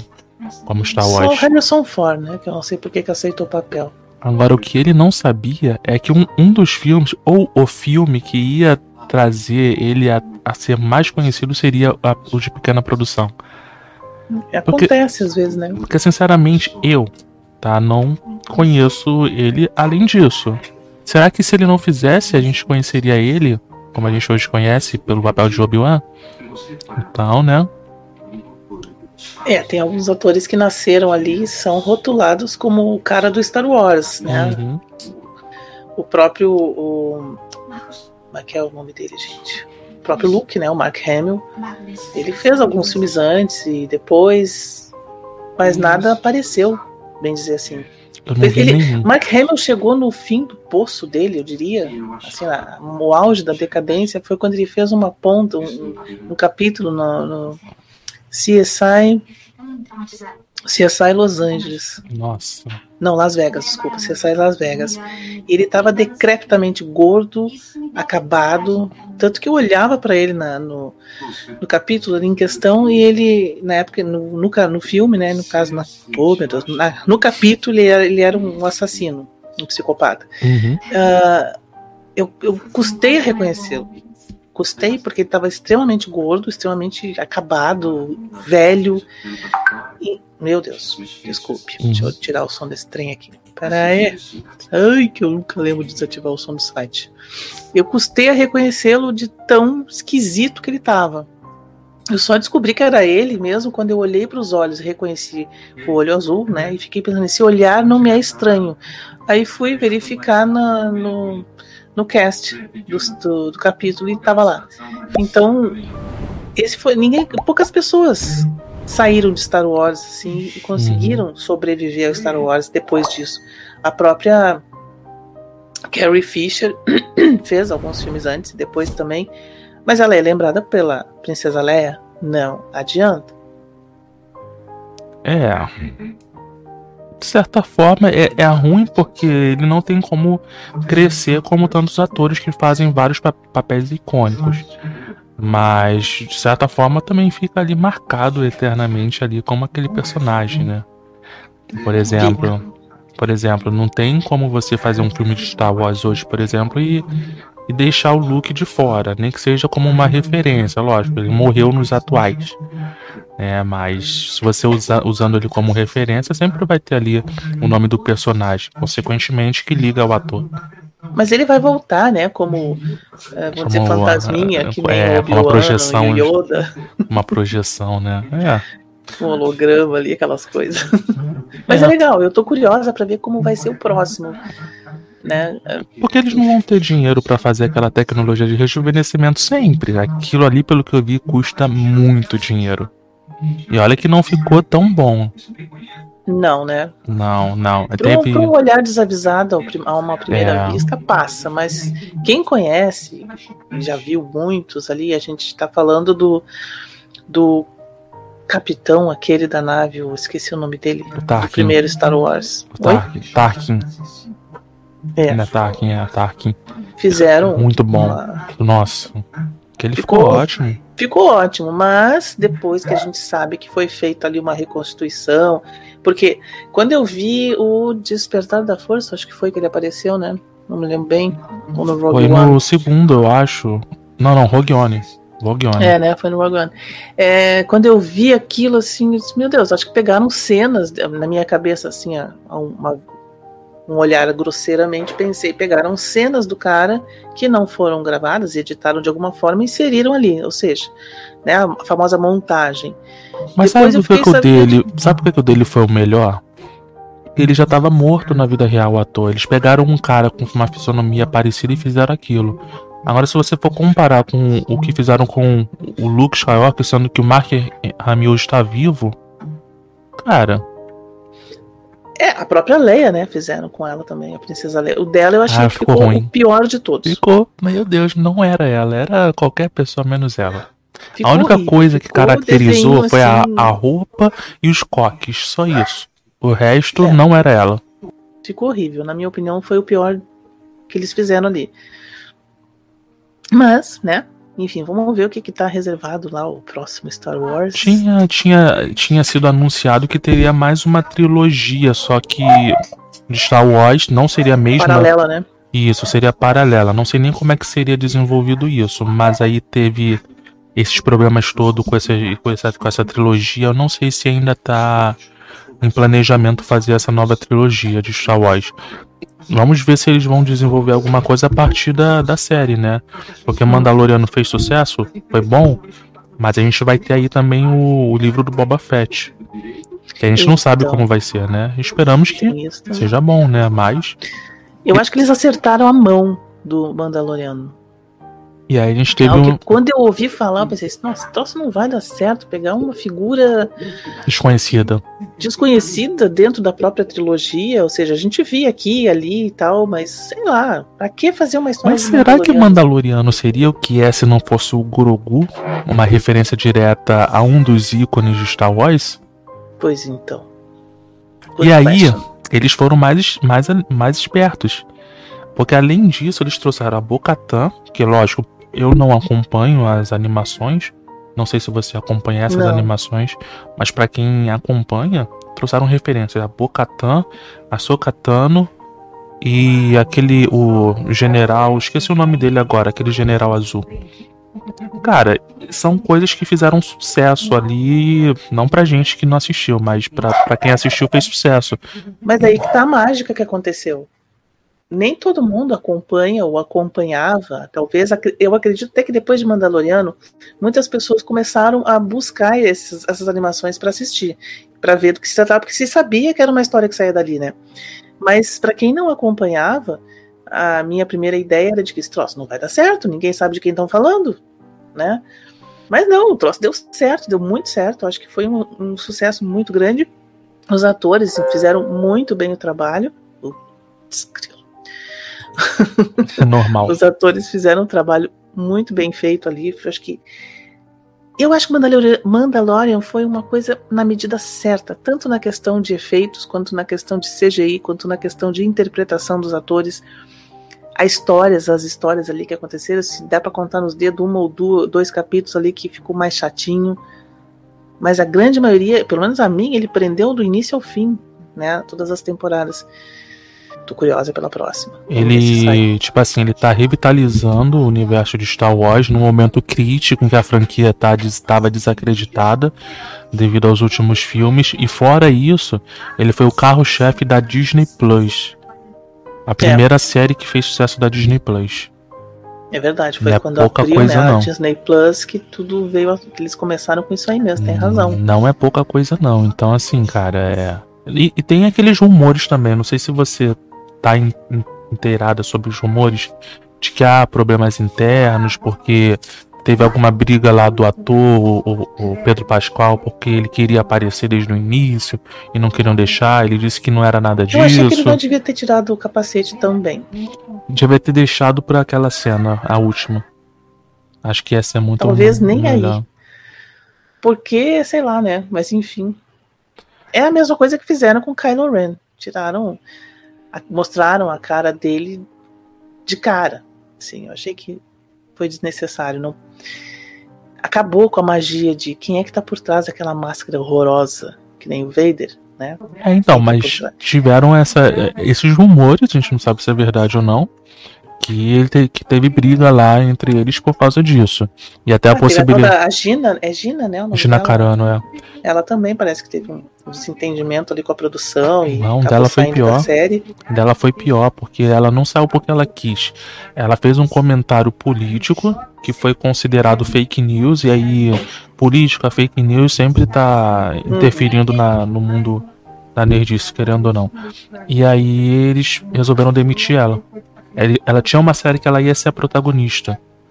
Isso é uma coisa que acontece muito com os americanos, né, Rodrigo? É, tanto os americanos, acho que até os, os britânicos também. Eles não aceitam a questão política ou a vida fora do ator, fora do estúdio. É uma coisa que eles consideram muito. Então, se o cara, sei lá, é alcoólatra, coisa e tal, ele, ele fica mal visto. Como aconteceu em várias séries de, de, de, de atores que usam, usavam drogas, usaram droga em alguma ocasião e eles descobriram. Claro, vem à tona, né? demitiram um cara. Então isso é comum para eles. Isso é Brasil, justificável. Não, né? Porque tudo acontece, tu sabe não. que o cara faz, acontece Mas é justificável, porque, por exemplo, estamos numa época de cancelamentos. Nenhuma empresa quer ser cancelada. Então, muita empresa que acaba é, aderindo a campanhas, é, como é que se diz? Até mesmo ideológica, elas aderem. Não vamos dizer que é porque elas é, acreditam, apoiam isso ou aquilo, mas porque elas têm por marketing e para evitar tem que, tem que manter imagem, porque hoje em dia, se você não se posiciona, entendeu? Você é cancelado. Entendeu? Então assim, não, aí você dizer assim que aqui no Brasil isso não acontece. Mas, por exemplo, se, se, se ela não tivesse se posicionado politicamente, é, se a Disney não tivesse é, tido nenhuma postura, cara, ia haver boicote. E qual é a empresa que quer ter boicote? Não, realmente não. Até porque a empresa né, é, é, a, é a patroa, no caso a Disney é a patroa da Gina. Exatamente. Né? Então, se a Gina fala, a empresa tem que, de uma certa. Eu entendo isso, tem que responder por ela, lógico, eu entendo, mas aqui no Brasil isso não acontece, né? A gente sabe que aqui é tudo. É porque Nossa, no Brasil, o Brasil é muito dividido nessa questão de política. Então tem muita gente que é famosa que apoia lados opostos. Então, o cancelamento até acontece, mas não o suficiente para ter um impacto tão negativo. Exatamente, é isso que eu quis dizer, entendeu? E mudando de assunto, de saco para mala, e seriados, e aí, Rodrigo? Seriados. Não sou muito fã de seriado, passei a ver seriados porque teve alguns que me interessaram e aí eu vi. Mas eu não sou fã do formato de seriados. Eu até assistia seriados é, antes de, de, da, desses, desses streams que tem hoje, mas em TV aberta, que é muito mais fácil. A gente pode colocar como o quê? Chaves, pode colocar como Maluco no Pedaço, coisas de TV aberta que muita gente viu também. Entendeu? Mas assim, pegar um uma Netflix, um Disney Plus da vida e ficar assistindo um monte de séries, eu não consigo. Não é, maratonou nenhuma? Já, tirando Mandalorian? Já maratonei séries, sim, mas é muito difícil. Eu maratona aquilo que me interessa. E às vezes começa me interessando e eu não termino, porque perde, per, perco o interesse ao longo. Agora eu tô, eu tô maratonando um pouco mais as séries ali da dos heróis, por quê? Porque eu acompanhei toda a estrutura ali dos filmes de heróis da Marvel. Então é muito mais fácil para mim me interessar por esse tipo de série. Mas agora séries convencionais assim é um pouco mais complicado. Outra que eu maratonei é, todas as, as temporadas foi Strange Things, que eu achei interessante tá? Só achei a primeira ali meio, meio fraca ali, mas a, as outras eu achei interessante. É... O que mais que eu maratonei? Na Casa de Papel? Na Casa de Papel, não. Dizem que é bom. Eu não curti. Mas assim, quando você pensa Vou assim. apanhar. Quando você pensa assim, cara, já estão em, em temporadas bem avançadas, vou ter que voltar lá do início, tomando um monte de spoiler agora. É difícil, igual Game of Thrones, que são o quê? Mais de oito temporadas de Game of Thrones. Eu vi a última temporada, não a última toda, mas eu vi alguns episódios da última temporada e, pô, achei legal. Mas eu vou voltar lá na primeira para poder ver tudo de novo. Sabe? Ah, eu curto, eu curto. É complicado, mas aí você já toma um monte de spoiler, então. Tipo assim. É, que eu, é, eu não me importo com spoiler, entendeu? Porque eu parto, eu, eu analiso o spoiler assim, analiso. Eu, eu tomo o spoiler da seguinte forma. Aí tu vem e me conta que aconteceu isso, isso aquilo, né? Tarará, tarará, tarará. Ótimo. Vamos ver se é isso mesmo. Aí eu fico pensando, puxa, Rodrigo falou que vai acontecer tal coisa em tal capítulo. Aí eu fico ali, esperando acontecer, porque eu quero ver a situação, não basta saber. Então eu acho legal. Algumas séries que envolvem principalmente a questão da, da aventura, da ação, eu acho que é interessante. Eu não me importo com spoiler. É, então, eu, pra mim, tanto faz, entendeu? Não, não é, ligo. Pra série eu acho um pouco ruim, mas assim, pra filme eu não ligo muito, porque filme é um negócio ali que. Mas agora a série, cara, pensa só, eu vi a última temporada, já sei quem vai morrer, quem não vai morrer. Aí lá Mesmo na assim, primeira. Assim, eu quero saber, vai morrer como? Vou, de que jeito? Eu quero vou ver começar a, a ver, aí vai se afeiçoar pelo personagem, já viu, né? Uma tristeza. É, eu tô meio que maratonando Grey's Anatomy, né? Que são só 16, 17 temporadas. Nossa. É, uma coisa incrível. Mas na verdade foi por acaso que minha filha estava assistindo, aí como ela estava assistindo na Netflix, eu acabei tava junto na sala e fiquei assistindo e aquilo é interessante, acontece de uma forma interessante, mas não tô assim, ela assiste uns 10 capítulos, eu assisto uns dois. Mas se for, por exemplo, tanto assim. Por exemplo, tem uma coisa que tava me animando, agora eu já tô um pouco cabreiro. Por exemplo, é, na Disney, as séries dela geralmente são tem um pouco menos de tempo cada episódio e elas são mais curtas, tipo 6, 7, 8 episódios é, de cada temporada. Essa última agora do Loki que tá com 40 minutos ah, cada tá episódio. Loki, tá, ouvindo, tá vendo Loki? Tô, vendo. Vou começar. Mas sabe por que eu tô vendo? Eu vi o da WandaVision, eu vi o do Falcão Soldado Invernal, por quê? Porque como eu já tava acompanhando o universo Marvel, então acabou ali no filme do Endgame. Não vai ter continuação. Já vi o filme do Homem-Aranha, o que saiu depois. A Capitã Marvel eu vi também. E agora vieram as séries. As séries vão ter ligação direta com os próximos filmes. Então não tem jeito, cara. Você vai ter que. Vai ter que acabar vendo. Pra você acompanhar e saber a história, o porquê disso aconteceu, o que levou a isso. Você acaba acompanhando. Assim, nesse formato de pouco tempo e poucos episódios, eu achei legal do Loki tem poucos episódios, mas já são 40 minutos cada episódio. Tá legal. O bom é que ele tá legal. Então os episódios não são maçantes mesmo com 40 minutos. Mas, por exemplo, se fossem séries nesse formato, pouco tempo, sabe? Série enxuta, não ficar enrolando como a gente estava conversando antes. Aí eu acharia legal, acharia interessante. Mas só que eu já vi séries, cara, que tem 40, 50 minutos, uma hora e, cara, é muito maçante. Então essa ideia da série maçante é o que me faz desistir de assistir um monte de séries. Escrevi uma série que eu não. Muita gente é, tem aquela coisa assim, ou ama ou odeia. É The Blacklist, a famosa lista negra. É uma série que cada, cada capítulo é, não, não, não precisa do seguinte, aliás, não precisa do anterior para ver o seguinte, entendeu? Cada capítulo é uma história diferente. Então, Claro que o ator é o mesmo, a situação é a mesma, né? Mas, nossa, eu sou louca por Blacklist, adoro. Tanto que estou revendo novamente. É, essa daí eu só via os anúncios, só via, acho que não tá passando mais os anúncios na, na, na Globo, mas eu realmente não assisti nada. Tem na Netflix. É, mas eu duvido que eu vou assistir. Nossa, eu adoro. E é uma série de ação e é uma série que envolve inteligência. Mas acima de tudo, envolve o que eu mais curto nessa série é o é o humor negro do protagonista. No caso é o James Spader, né? Ah, sim. Incrível. Você já viu o, aquela algum episódio ou a série toda do, do Dr. House? Toda a série. Então, a minha história com a série Dr. House é o seguinte: eu nunca fui buscar assistir ela em, nada. Só que assim, eu trabalhava durante. Teve uma época que eu trabalhava, que era uma série um pouco antiga, né? Não é tão. É. E aí eu chegava na madrugada do trabalho, que eu pegava um horário um pouco mais, assim, mais elevado. E eu, eu não conseguia dormir de cara, então assistia ali algumas coisas ali que eu via na televisão. Então eu assisti algumas séries, uma delas era o Dr. House. E cara, eu ficava. Eu gostava da, da, da, série pela forma que, que ele desenvolvia ali, que ele falava sobre as questões técnicas. Lógico que eu imagino que nem tudo que ele falava era certo, baseado em ciência, mas é, não importava que a ficção, era só entretenimento. Mas é exatamente o humor negro, o azedume do Dr. House que eu gostava, entendeu? Isso, entendeu? E aí era legal, cara, assistir. Tem umas outras séries que eu via todas. também na madrugada, mas eu não me lembro mais o nome.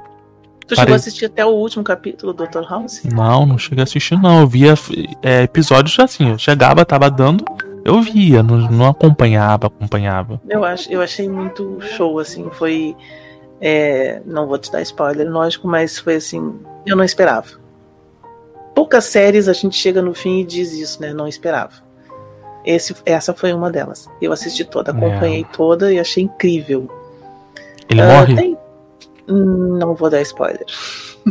Pelo tom de voz, eu acho que morre. Não darei spoilers. É, você ver. fez um não muito em, muita ênfase no não, ou seja, não. Então assista somente o último capítulo. É. é. Só o último. Não precisa assistir mais nada. Só assiste o último só pra gente ver. Pra gente. Pra, pra, tu, pra gente conversar sobre isso depois. Só o último. É, porque as tramas pessoais ali deles é, era entre. Porque assim, os episódios eram. Não vou dizer isolados, eles tinham as tramas pessoais deles que acabavam culminando em outro episódio, mas isso não era tão. necessário. É, entendeu? É então, eu falei de blacklist, entendeu? Dentro. Cada capítulo é um assassino diferente que ele tem é. que procurar. Dentro da minha perspectiva, não importava muito os dramas pessoais deles.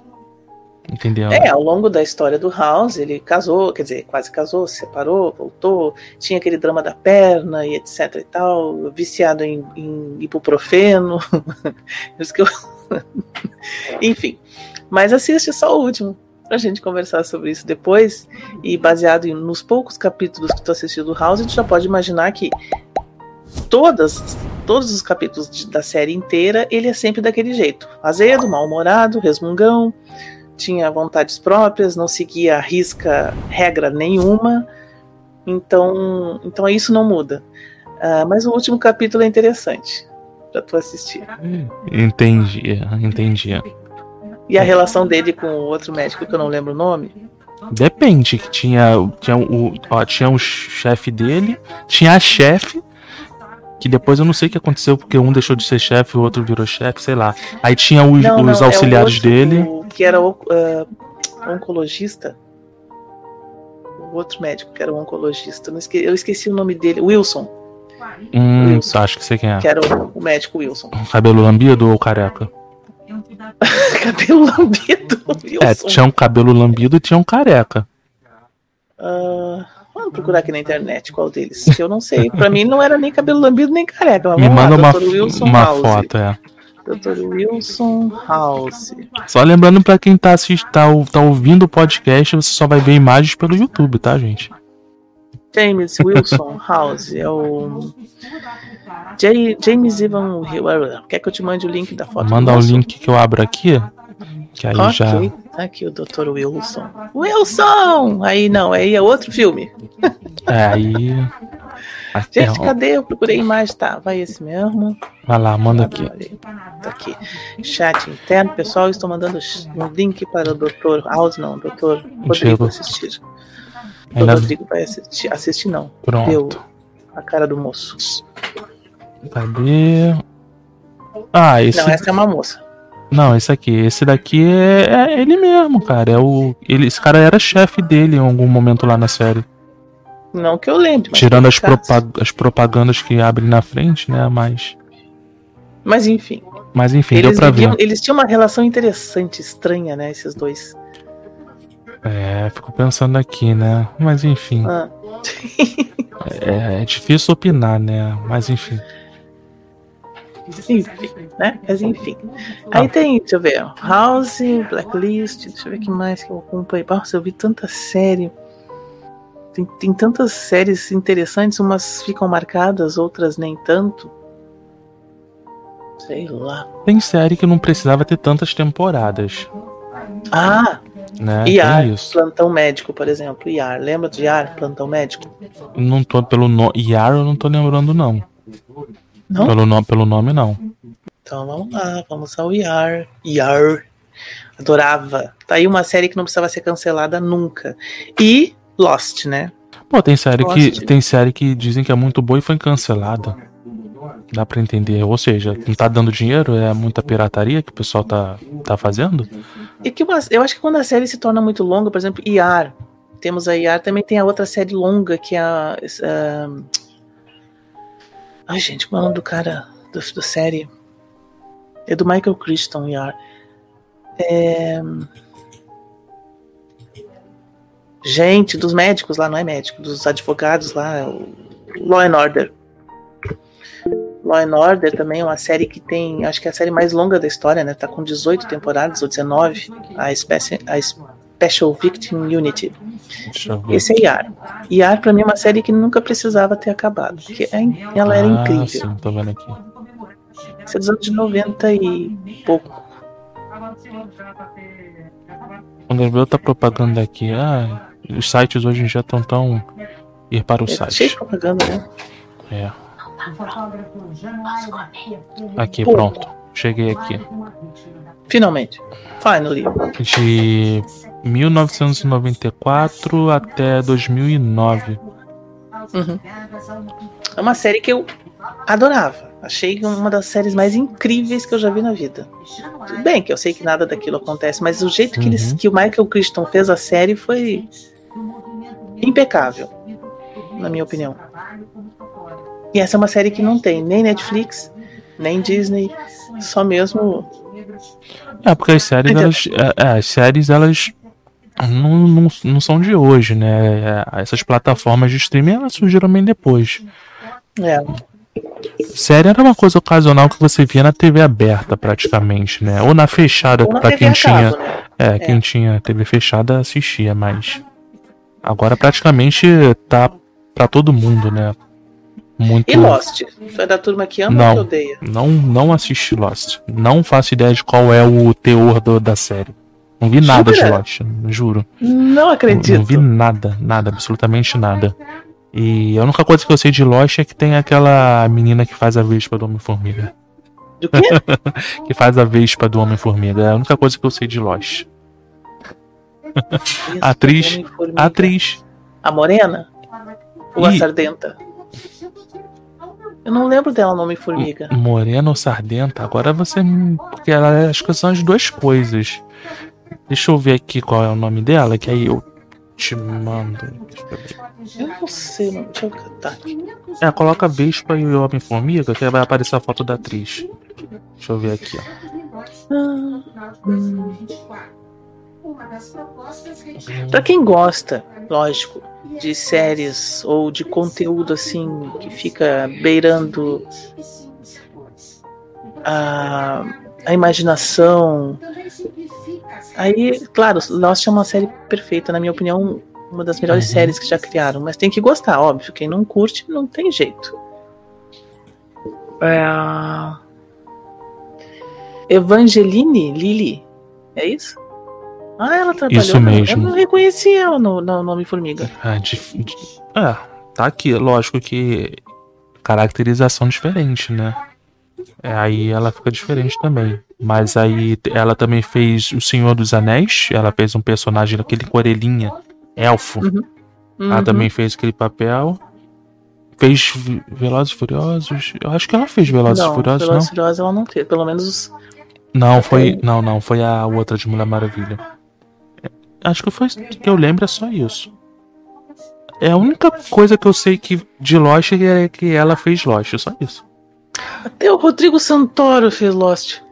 Fez uma parte uma, Rodrigo uma Santoro tá muito besta, o cara só quer saber de Hollywood agora. Ah, pagando bem, a gente vai pro lado que paga mais, né? Isso aí não tem que fazer. O cara eu deu vi... sorte ou não, né? Mas... Ele ali, eu, eu, é, ele fez Chest lá dos 300 e ele, e ele fez um Power, uma, um filme que passou na Netflix. Ele trabalhou nas Panteras também, né? Nas Panteras. É, mas ele fez o que? Foi terceira Pantera? Uma coisa assim. Foi, acho que terceiro ou quarto, nem sei. Ah, segundo? Ele tem, tem aquela menina que fez o Deadpool, aquela outra que é a sobrinha da, da Sônia Braga. Tem uns atores brasileiros aí que fazem aí um, um sucesso. Tem ator de Hollywood que não é brasileiro mas é filho de brasileiro. Não sei se você já viu aquele filme Maze Runner. Maze? Não, não vi. É? Eu morrer? Então. Será que eu vi? Tem uma, mas eu sei qual é. Tem uma atriz que ela é filha de, de, A mãe dela acho que é brasileira, a mãe dela. Só que ela morou sempre na, lá no, no Reino Unido. E ela é do Reino Unido. Inglesa ela fala português que é uma beleza. Ela teve uma entrevista que ela deu pro Danilo Gentili, por exemplo, que ela falou português quase o tempo todo, lógico. Não tão perfeito porque né, não tem como. A pessoa vive lá fora um tempão. Ela tem mais convivência ali com a língua dentro da casa dela, mas não é a mesma coisa, né? Mas, pô, é, é, tem raízes brasileiras. Entendeu? Tem muito ator que tem raízes brasileiras. E tem alguns mitos de atores. A Caia? Isso, essa mesma. Caia Escodelário. Caia Escodelário. Ela tem. A, a, a mãe dela Acho que a mãe dela é brasileira. Não sei se é a mãe e o pai ou se é sua mãe. Então, aí o que eu tava falando? É, ela tem raízes brasileiras, assim como muitos outros atores. A gente, a gente nem Essa sabe. Essa não é a. É, desculpa, não sei se tu comentou antes, eu não ouvi, mas não é a que fez o Velozes e Furiosos também? Não, a que fez Velozes e Furiosos foi a. Mia? A... Não, não é a Mia, não. A que fez Velozes e Furiosos é a que fez a Mulher Maravilha. Que eu esqueci hum? o nome dela agora. Aquela mulher que fez a Mulher Maravilha. do primeiro Velozes e Furiosos, né? A Mia. Não, a Mia não. A Mia tá até no último, nesse último filme, não é ela não. A Escodelária que fez Mace Rune, ela fez Piratas do Caribe também, o, o último Piratas do Caribe. E aí tá outro filme também que eu acho que se perdeu. O Piratas do Caribe foi muito legal, o primeiro, o segundo já também, mas aí depois degringolou, na minha opinião. Era legal, né, cara? Mas assim, é, começou a mutilar o elenco, alguns saíram. Aí acabou agora no, na saída do Johnny Depp também. Entendeu? É. Então, o principal, vamos dizer assim, ele que arrastava nas costas praticamente. E saiu, por causa do escândalo da particular lá dele. Ele foi demitido de Mais vários um, né? trabalhos, né? né? Mais um, né? Ele vive de escândalo. E é um problema sério, né, cara? É igual o. o esqueci agora o nome dele. Ah, esqueci agora. Robert Downey Jr. O cara teve problemas seríssimos ah, também. Ah, e conseguiu dar a volta por cima com esse papel de um homem, homem de ferro. Que aliás eu acho o Robert Downey Jr. um baita de um ator. É, mas é aquilo, cara. Não adianta. O pessoal, o cara fez besteira, o pessoal é. ficar, sabe, cancelando, demitindo, não, não vai ajudar em nada. Tenta ajudar, cara, da melhor forma é possível. É, mas Entendeu? tu vê assim, quando ele, o Robert Downey Jr. fez o Chaplin, nossa, foi incrível.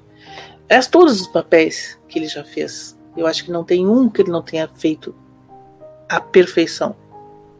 Eu acho que ele é excelente ator. E ele, ele entra na pele do personagem. Isso, na verdade, eu é isso que eu digo, é isso que eu considero um cara, uma atriz bom, né? Boa. É, o cara vestir a pele do personagem. Porque tem atores e atrizes que tu.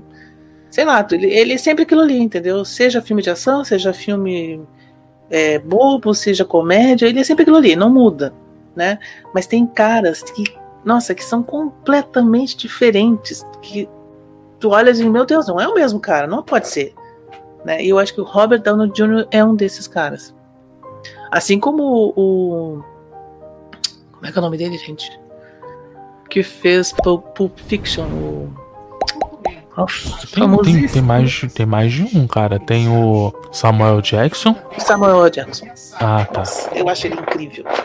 Esse quer falar do John Travolta também fez. Não, não. John Travolta fica na outra turma. fica na turma dos embalos mesmo. E, e, e os embalos já, já foram. Então, não, mas o Samuel Jackson é outro que ele consegue se com completamente diferente de um, de um papel para o outro. Ele é um camaleão.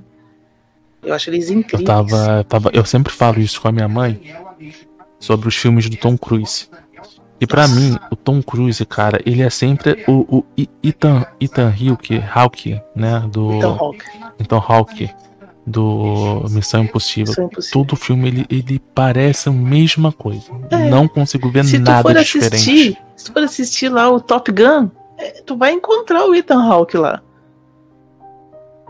É, é, incrível, cara, é incrível. Como é que pode, né? Não consigo desvincular a imagem dele com aquele personagem. Dizem que o Downey Jr. ele também para as novas gerações, lógico que não conhece os trabalhos antigos dele, também não, não consegue ver ele fora do personagem do é, Homem de Ferro. Ele estereotipou ali, né, o Homem de Ferro, ficou a cara dele, aliás, o Homem de Ferro e ele ficaram uma coisa só essas alturas, mas quem não, não conhece vai assistir os trabalhos do cara lá da década de 70, década de 80, década de 90, nem sei, porque ele fez papéis completamente diferentes, papéis onde ele era bonzinho, onde ele era vilão, onde ele era, sabe, incríveis e perfeito. Ele, para mim, ele é perfeito. Ele é um dos caras que eu considero um dos maiores atores é, né, da, da, era moderna, vamos dizer assim, e também da antiga. Ele conseguiu, né, se vincular tanto ao passado como ator, que já não é, já não passa na primeira fervura o moço, né?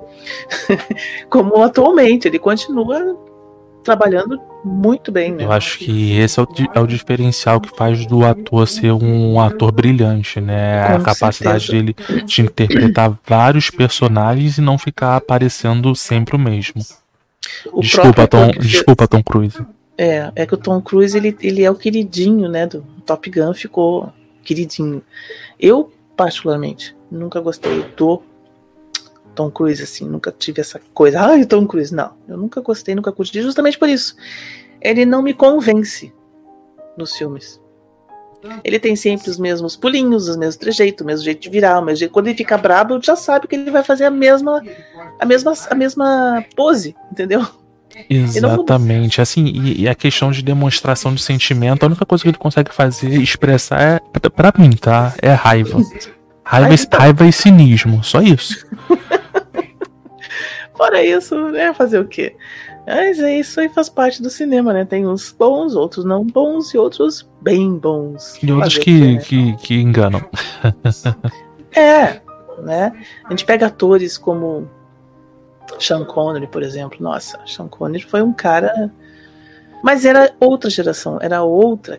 Um cara que é muito bom também, não sei se tu vai concordar comigo, é o cara que fez o Zorro, como é que é o nome dele? O Antônio Bandeiras. Ah, sim, Zorro. Cara, ele conseguiu resgatar o Zorro, cara. O Antônio Bandeiras é outro camaleão. É um cara que entra no papel, seja o papel que ele fizer, ele faz bem feito. Uma aparição que ele fez no. no, no Ai, lá, o filme do, dos velhos. Como é que é o filme dos velhos? do Stallone, o. Os mercenários, mercenários. Os mercenários. O Mercenários 3, para mim, o Antônio Bandeiras roubou o filme. Sozinho sem fazer esforço. Porque ele é incrível, eu acho ele incrível, né? Ele fez Vampiro na entrevista com o Vampiro, ficou muito bom. Ele fez aquele do. que ele é atirador mexicano, como é que é o nome? É, do... Era uma vez no Oeste e depois foi Era uma vez no México. Ele fez os dois. É, é fez dois. É. Ele, ele foi muito bom. Simplesmente perfeito nos filmes dele. Então ele tem essa capacidade de se transformar. Não sei agora hoje em dia se ele continua fazendo filme, mas. Então tem atores que a gente olha assim, nossa, o cara tá no filme, então o filme com certeza é bom. E Por uma exemplo, curiosidade. Se filme com Tom Hanks, pode ter certeza de que vai ser um bom filme. Não tenha dúvidas. Uma curiosidade que o Antônio Bandeiras, ele, ele é porto-riquenho, se eu não me engano. Ele é espanhol mesmo. Espanhol mesmo. Uhum. E existia um boato de que ele era brasileiro. Ele é. tinha um outro ator também, eu esqueci o nome, que fazia o gordo e magro. Bud Spencer também tinha esse boato de que ele também era brasileiro, mas não eram brasileiros. Não. Tá aí outro ator que era engraçado, né? O Bud Spencer. É o Bud Spencer? Bud Spencer, o que fazia o gordo magro, né? O Trinity. Isso, esse mesmo. É, nossa, ele era muito. Eu gostava de quando ele dava os tapas, ele pegava a mão aberta, pof, acabou. Cara, eu tava vendo, de novela. Eu tava vendo uma cena no YouTube dele e falei, caraca, mano, que maneiro. Tu quer ver um filme que eu, eu recomendo para quem curte e até comédia, né? É antigo pra caramba, difícil de achar, mas é. Cactus Jack. O Rapina com certeza conhece. Eu ouvi falar desse filme, mas nunca vi não. Como é que é esse filme é aí? É uma comédia sobre faroeste. E quem estrela a comédia, tá certo falar isso? É o Kirk uhum. Douglas, que fez muito filme de Bang Bang, todo mundo sabe. Eu já é vi o filme do Kirk Douglas, eu vi, lógico, antigo, né, pô. Então, Mas eu vi. Jack é um filme antigo também, né? Eu vi é alguns filmes do Kirk Douglas também. E para quem não e... sabe, Kirk Douglas é o pai do Michael Douglas, tá? Tem gente que é. não sabe. Também já tá velho. O Mas, Kirk enfim. Douglas, no, no papel de Cactus Jack, foi algo assim. Ele é uma paródia sobre comedinhas, assim, sobre filmes, sobre desenhos animados que Pode falar. é uma comédia sobre desenhos que ele, que ele. Ah, tem que ver, Rodrigo. Cata pra ver, porque ele é engraçado. E é o Kirk Douglas que tá ali trabalhando. Então a gente tem essa imagem do Kirk Douglas de, né, de cara valentão, do velho oeste, e sei lá, que sabe atirar para tudo quanto é lado, bom atirador, enfim, né? E o cara fazendo um filme de comédia, a lá Faroeste, tá? É uma comédia que é. se passa no Faroeste. Quem trabalha nesse filme, eu não vou dizer, porque senão perde a graça. se é que tu vai assistir, não sei se tu pretende. Mas é o Schwarzenegger, que ele tinha na época seus, sei lá, 20 anos. Nem sei se tinha isso tudo. Bem novinho. o. Aí. Aí o que que, o que que acontece? Eu não sei se você sabe, Roger Moore também fez o papel de 007. Você já viu um filme, a, Gaio a Gaiola das Loucas? Já viu esse filme? La Cage Folle. Quem tava lá interpretando uma das loucas? Qual? O primeiro ou o segundo? O, a prim... Não, Gaiola das Loucas. Não, o. Teve um primeiro da Gaiola das Loucas? La Cage Folle, sim. La Cage Folle original é de 1970 e alguma então, coisa. Então vamos, vamos no mais recente. Tá. Quem tava. Ver, eu não... Quem era tava Roger inter... Moore, não era? Roger Moore interpretou uma das loucas. É. É. Esse O- filme, La 007. Folle, A Gaiola das Loucas, pra quem não sabe, ele é muito antigo. E ele é uma produção. Nossa, Eu tô muito sabendo, antigo. tô sabendo agora por você, mas assim, a- a- o que eu vi que foi o mais atual, eu acredito que seja o mais atual, né? Que foi com. É, é o atual, teve o Roger Moore, teve o Cuba Gold Jr., que foi o, o protagonista, inclusive. E Cuba? tava. É. Sabe quem é o Cuba Gold Jr.? Sim, sei. Então, Cuba ele, Golden Jr., sei. ele é o prota- prota- protagonista. É. Ele era o ele- protagonista. Ele e um gordinho, que era uma dupla de mulherengo, que foi pra um, pra um iate achando que ia ficar com todas as mulheres e era um iate das loucas. Aí, né, já viu. Será que estamos falando da mesma Gaiola das Loucas? Não sei. Aí tá, eu não sei. Gaiola das Loucas. Mas vê aí, é. É com Cuba Gold Jr. E tem o Roger Moore interpretando. o- Ó, o que eu falo, Gaiola das Loucas, o filme de 78, tá? É, isso eu não, não conheço. E o filme que tu fala segundo é de 96? Deve ser, deixa eu dar uma olhada aqui. Tem aí Robin o nome Williams, Gene Hackman. do. Não, É isso? não, não é isso. Então é não. outra, ca- a outra Gaiola Não das é Loucas esse, que não. tu tá comentando. Isso. É outro, Ou- então. Tá trocando o nome dos filmes. Pode ser também. Deixa eu ver se é isso. Ah, The Bird Cage. não, não é esse não, é outro.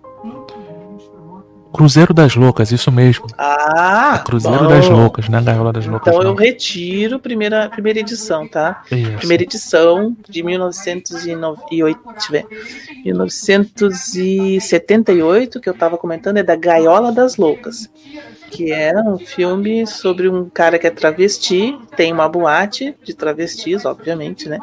E enfim, é mais ou menos uma história assim que passa, né? La Cage Folle. Depois, em 96, foi feito um remake. E aí quem trabalha no filme é o Jenny Hackman e outras pessoas, Robin Williams e outras pessoas. E o filme que eu falei, Cruzeiro das Loucas, em inglês, Bot, Bot Trip. Que tem um Cuba Gold Jr., Bot Trip. Sim, aí esse eu acho que é, é deixa eu ver. É, Cruzeiro das Cruzeiro. Loucas em português. As loucas. Aqui nas fotos não, não. Ah, tem uma foto aqui do Roger Moore, que ele interpreta um.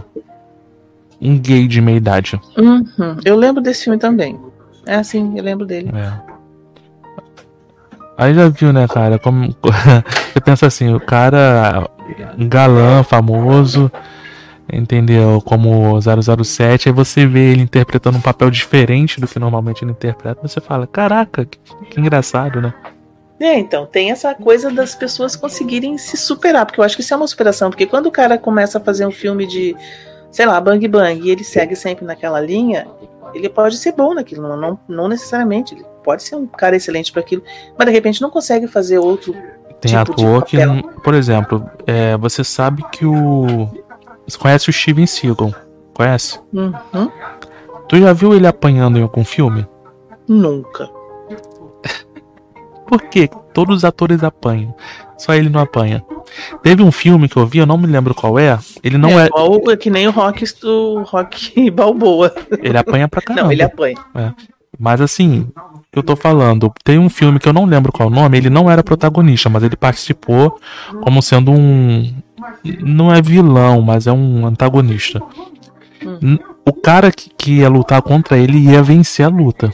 Na hora que o cara ia. Luta, né? É. Quando o cara ia dar o golpe nele, ele iria perder. O cara. Ele perdeu, mas eles cortaram a imagem. Por quê? Hum, por Entendeu? Quê? Tipo assim, é, são atores que são muito limitados, cara. Tem sucesso ali, Exatamente. mas que não muda as suas características. Saiu da sua área de, de, de conforto ali. É. Danou-se. Agora, para finalizar, vamos dizer assim, né, Rodrigo? Uhum. Uh, valeu. Mas enfim. Vamos fazer umas perguntinhas rapidinhas. Vamos lá, vamos Posso? lá. Vamos? Posso? Tá. Claro. Poderoso chefão, qual dos três? Cara, acho que o, o primeiro. Não tinha morrido tanta gente. Quem é o melhor poderoso chefão? O. Alpatino. Alpatino, sem dúvidas. Primeiro porque não deu para des... é minha turma. Primeiro porque não deu para desenvolver um vínculo afetivo com o outro. O Marlon Brando. Exatamente. Então, acho o Alpatino, ele, como ele teve o maior desenvolvimento, na minha opinião, uh, o desenvolvimento afetivo é muito maior. Não é, sei se. Considerando-se também que ele fez o segundo, que aconteceu lá nos anos 70, uhum. e depois fez o terceiro, a continuação, então. lá nos anos 80. Então, também concordo contigo. Teve juntos. um desenvolvimento muito maior e isso acaba fazendo com que o público ele tenha mais empatia por ele, pelo personagem dele, do que pelo outro. Tá aí outro cara que não tirando, ator, né? é, não tirando os méritos do Marlon Brando, né? Não, de forma alguma. Acho que o Marlon Brando foi excelente. Aliás, quem ele criou o Poderoso Chefão, diga-se de passagem, né?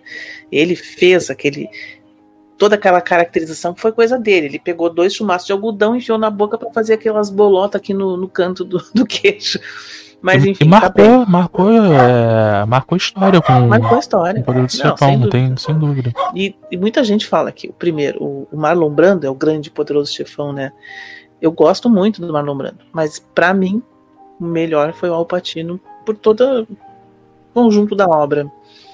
É, trilogias também, de trilogias de três é ótimo, né? É, pela primeira vez eu ouço isso, mas enfim. Eu esqueci o nome. Ah, a trilogia de Star Wars não é mais três, são seis, né? Então é múltiplo. É, não, Star Wars, eu vou, vou, vou ser sincero, não sei qual é a pergunta que você vai fazer, mas Star Wars, pra mim, é. Eu passei a gostar dele depois de um tempo, não foi de cara. Qual o melhor Star Wars? Com certeza Aquele a vingança do Sith. Sempre que passa. A vingança dos Sith. Oh, eu também o surgimento é o do vilão. Exatamente. Ali, na minha opinião, se explica porque não que ele não tivesse tendência a ser do mal, mas ali explica o porquê que ele se torna o monstro, né? Muito bem, eu tinha um outro. Ele, ele, eles poderiam, eles poderiam ter é, feito um único filme de prequel, não precisava fazer uma trilogia que contasse uma história resumida ali de como ele se tornou Darth Vader. Para mim já estaria ótimo. Também acho. Porque os outros dois Teve coisas boas? Teve, mas teve muita encheção de linguiça. O que fez eles se tornarem um, uma das trilogias mais criticadas. Era a mais criticada, agora não é mais. É. E sem contar que o ator também acho que ajudou bastante no papel. Ele fez muito bem aquele ator. Sabe que a filha dele ficou sabendo há pouco tempo atrás que ele foi Darth Vader, imagina. Isso é meio estranho, né? Ator de um filme só também, cara. Vamos convir, né? Oi? Ator de um filme só também, né? Porque, por exemplo, tu tá falando do Christian Hedison, né? Isso. Por exemplo, ele teve um outro filme que é muito conhecido, que é o Jump. Depois ele teve um filme medieval. Não me lembro mais de nenhum outro filme que ele tenha feito. Se tu lembrar eu vi um filme, não sei se é o Jump, eu não lembro o nome, mas um filme em que ele faz uma cirurgia e acho que do coração. E ele não, não, não é anestesiado, quer dizer, eles dão anestesia, mas a anestesia não funciona. Então ele, ele fica acordado a anestesia inteira do filme durante a cirurgia. Aquele filme me deu agonia. Tanto que eu parei de assistir, porque eu não quis. Né, é, não, não lembro desse filme, não. O Jumper, na verdade, é que ele tinha a habilidade de saltar no tempo. Saltar no hum, tempo, não, só não se transportar para lugares. E é um dos filmes mais bem conhecidos dele. Mas, cara, é, ele ficou muito mais conhecido por Star Wars. É, e por aquele papel. É, exatamente. Muito bem, qual era o outro que eu ia te perguntar? Trilogia. Tá, porque eu esqueci que eu ia te perguntar. Viu? Não, não, a gente veio, a gente Max, veio não, sem, Matrix. sem. Matrix. Qual? Matrix? Olha, cara, eu, eu sou meio suspeito para falar porque eu vi quase, quase tudo de Matrix. Eu vi ali o primeiro. Eu vou confessar, não, não, não entendi nada quando eu vi o primeiro, pela primeira vez. Então, eu até hoje tô tentando assistir Matrix eu, e tentar entender. Eu tá precisei difícil. ver outros materiais, outros comentários de outros para poder entender um pouco é, da história de Matrix. E ainda assim, com certeza tem muito mais coisas ali que eu não, não sei ainda. Mas assim, eu assisti o primeiro, o segundo, o terceiro, depois assisti as animações de Animatrix, que inclusive teve algumas que eu, eu tinha os três DVDs. Que eu não tenho mais porque teve enchente e acabou que eles foram embora. Mas é, tem na Netflix também. Então eu assisti a Animatrix, né? O, porque no, na, nos bônus do, dos DVDs tem, né? Ali a, nos extras Animatrix, não todos, tá? Mas tem ali. Tem um game. Eu cheguei a jogar, eu baixei um game uma vez e cheguei a jogar, só como eu não consegui ir adiante no game, porque era bem difícil, mas assim, um game ele também conta uma história. É game de, de história também, não é só ação. Inclusive, muitos filmes que tem games, eles dão continuação. Não sei se isso é bom ou não. Né? Porque, tipo assim, você tem a história e tem um complemento da história no game. Nem é todo mundo que joga game. Às vezes dá certo. Né? É, às vezes é. dá certo, mas, por exemplo, se você não joga o game do Matrix, você não vai saber muita coisa. É bem difícil. Então, nesse... Eu, por exemplo, nunca joguei, eu caí crua no Matrix e. É, tipo, é tipo assim, aí você, pra entender, você pega uma parte importante e coloca no game, sendo que nem todo mundo joga, mas assistir filme é. Eu achei meio burrice, mas enfim. É, então. Mas assim, eu gostei bastante. Eu acho o seguinte: o primeiro, a novidade sempre é o melhor. Tá? Mantenho isso. Mas. Mas. Toda regra tem sua exceção. O segundo, que é o Reload, cara, eu achei fantástico. Os efeitos especiais ali. Entendeu? Muito melhor do que o primeiro, lógico, os efeitos especiais. O último dá aquela sensação de que ah, tá acabando né? Então talvez a experiência não tenha sido tão boa, apesar da luta final ali ter sido também espetacular. Então vou ficar com, com, com dois. Com dois. Vou Senhor fugir à regra. Senhor dos Anéis.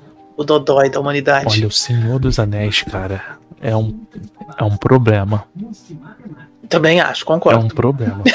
eu continuo sem não, conseguir assistir Senhor dos Anéis. Não é isso, é porque, por exemplo, ele tem um livro entendeu? Então ele tem, tem, ele tem um contexto muito complexo.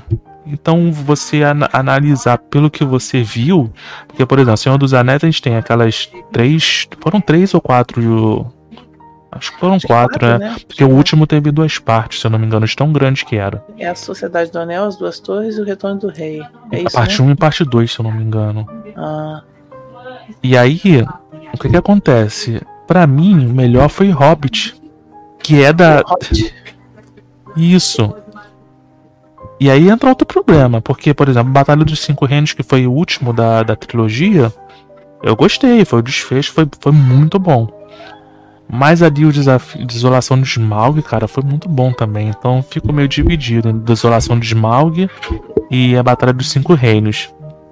E aquela a, a trilogia, a primeira trilogia ali, cara, é muito confuso para mim né? Eu fico com o Frodo. Que é o segundo. Não, o Frodo. O, o Frodo, ah, o Frodo. O Frodo. Quem é o Frodo. Entendeu? Porque é a única coisa que eu consegui entender, que é o, o, o carinha que tava lá na, na vila dele, que teve um Entendi. papel ali, não sei porquê. O cara mais fraco teve que carregar um anel.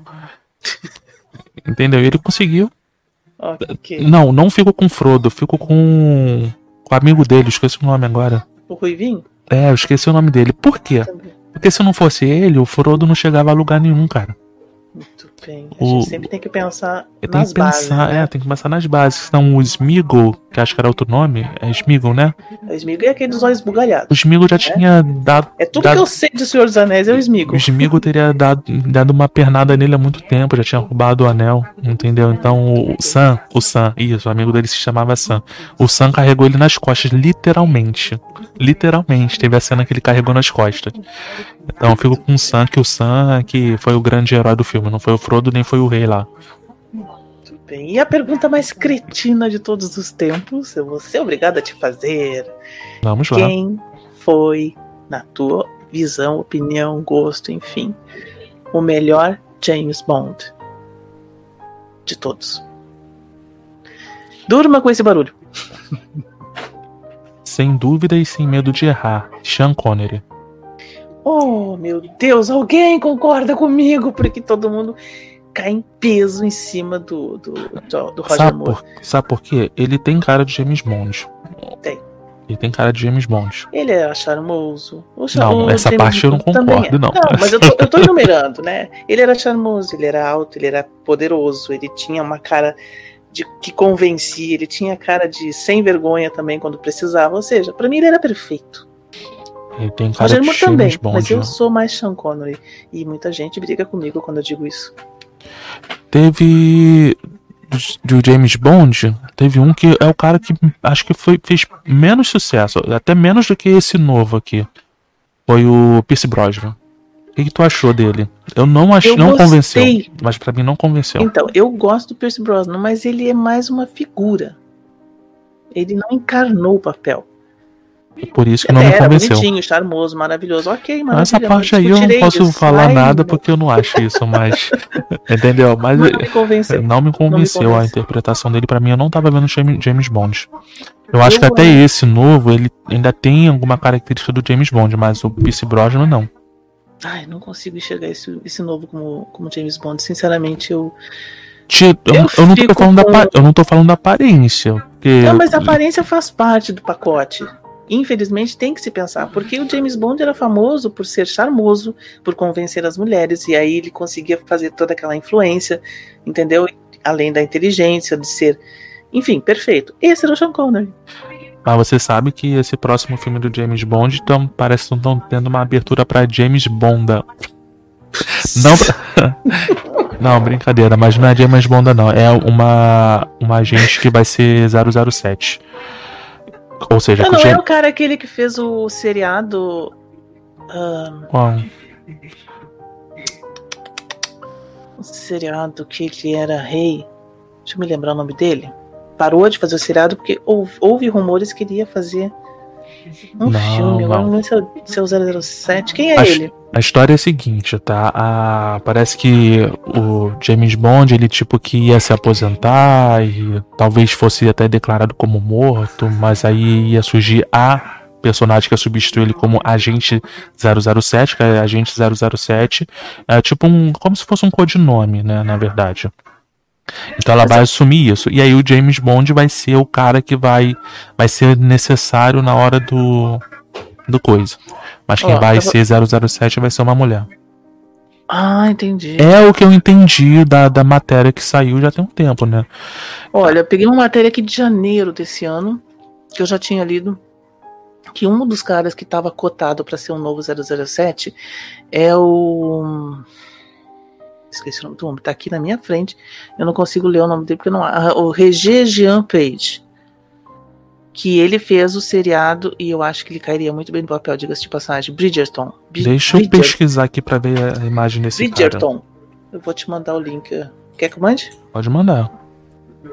Ele fez Bridgerton, que por sinal é uma série interessante, meio mela cueca, mas é interessante. E hum, esse cara aí eu acho que seria um perfeito James Bond, mas a gente sabe que isso vai ser complicado. Infelizmente o mundo é assim, né? Ator de Bridgerton se torna um dos favoritos para ser o novo James Bond. É, eu não vi essa série. Tô vendo já a foto dele, mas eu não vi essa série, então não sei. É uma série interessante. Que nem Outlander, viu Outlander? Não, Não. mas fazer o que, né? Nem toda. É aquilo que eu paro. São poucas das séries que me chamam a atenção. Mas ele foi cogitado pra qual? Pra esse próximo filme? Porque esse Em filme. 2021. É, É. porque, porque esse filme ele já tem aí várias, várias indicações que É, vai ser a mulher. era um deles, né? Ah, mas enfim. Bom, É. preciso ir. Oito horas. E nós vamos terminar o nosso podcast, né? Que já se estendeu bastante. E que eu vou fazer uma edição para tentar encurtar ele, pegar ali as coisas mais. Três É. partes eu sugiro. Isso, talvez três partes. Vamos ver quanto é que vai dar isso, tá bom? E. Bom, Jaquita, primeiro lugar, obrigado pela presença. É, pode quer dar algum recado pro pessoal que vai ouvir, fazer os seus anúncios, fica à vontade. Busquem conhecimento, primeiro recado, né? ah, em época de pandemia, o que, que nos sobra se não ficar assistindo TV, procurar vídeos, filmes, coisas interessantes, mas não perdendo a cultura, gente. Isso é muito importante. É, eu tô numa fase agora que eu tô ensinando cultura para as minhas netas, ou seja, estou ensinando a ouvirem música de verdade, ou seja, música clássica. Elas estão aprendendo a ouvir Chopin, Beethoven, Mozart, Tchaikovsky e estão gostando. Isso me surpreendeu, mas é muito bom. Porque foge, cai fora um pouco dos TikTok da vida, dessa essa massa que vem arrasando né, a, a, cultura, porque é muito mais prático, não consigo entender porquê, mas de qualquer forma é. As crianças estão em cima dessa coisa só é TikTok, TikTok, TikTok, Kawaii, sei lá que mais. Então é, é importante que elas procurem, as crianças principalmente, procurem um nicho ali, um, um, um sei lá, um desvio para que aprenda, porque hoje em dia a gente, como a gente estava comentando agora, Rodrigo, a gente fala sobre filmes antigos, é um milagre que tu conheça muita coisa, ainda bem que conhece filmes antigos, porque tu foi atrás, porque te apresentaram, não importa, mas tem pessoas que tu conversa que tem a tua idade, e eu sei do que eu tô falando, que não sabe praticamente o que é 007, ou sabe lá quem é de Sean Connery e de Roger Moore, e, sabe? Isso é triste, porque faz parte de uma cultura de uma época onde os filmes eram bons, onde as, as séries eram gostosas de assistir, as trilogias, apesar de não gostar, muita gente não gostar, mas ainda dava para tu assistir uma trilogia de um filme, ou até mesmo seriado antigo, antigo mesmo, e tu ainda viu alguns que eu sei. Então isso é importante. Então meu recado é busque conhecimento, sim. Vamos nos culturalizar e largar fora. Vamos dizer não a esse povo que está matando a cabeça da gente agora com essa função de. Sabe? Funk. Pronto. Entendi, resumi. entendi. Fora isso, obrigado pelo, por ter me chamado, né? Não pela presença, obrigado por ter me convidado. É, eu adoro falar de filme. Meu canal é teu, né? Mas enfim. retornando, vamos, vamos de novo. Isso, obrigado por ter me convidado. Foi um prazer participar aqui. Sabe que eu gosto muito de falar de filmes, séries, e eu falo demais. Tanto que estamos aqui há duas horas já, duas horas e meia, eu acho, falando. Isso. Mas foi um prazer. Então, Café com Pimenta, quem gostar, dá uma olhada lá no canal. Se gostar, já sabe, inscreva-se no canal, ativa o sininho, não esquece do like. E é isso aí, Rodrigo. Obrigado pela, pelo convite. Valeu, Jaquita. E lembrando, pessoal, que esse podcast ele vai estar disponível no YouTube, assim como nas plataformas de, das, de, de streaming de áudio, tá? É, Spotify, por aí vai, tá? E, e também vai estar no site do portal é, digotv.com.br, também vai estar lá incorporado direitinho para quem quiser ouvir, tá? Um assunto aí bem bacana sobre nerdice. A gente vai ter vários outros podcasts com a presença da Jaquita ou com outros convidados. Então, eu espero que vocês gostem dessa programação que nós tivemos hoje e podem sugerir outros temas que a gente vai dar. E lembrando que o link da Jaquita estará disponível na descrição do podcast em todas as plataformas. Bom, Jaquita, mais uma vez, muito obrigado pela presença. Nos vemos em breve, pessoal. Mais uma coisinha Sim. antes de tu dizer tchau. Uhum. Eu sei que vai vir memes, eu conheço o eleitorado, mas tudo bem, tá vamos de boa. Vamos ver, vamos ver, vamos ver. Quem sabe, né, gente? Quem sabe? Quem sabe? Cara do... Olha, é... cara. é, aguardem cenas do próximo capítulo. Galera, forte abraço e fomos. Vamos.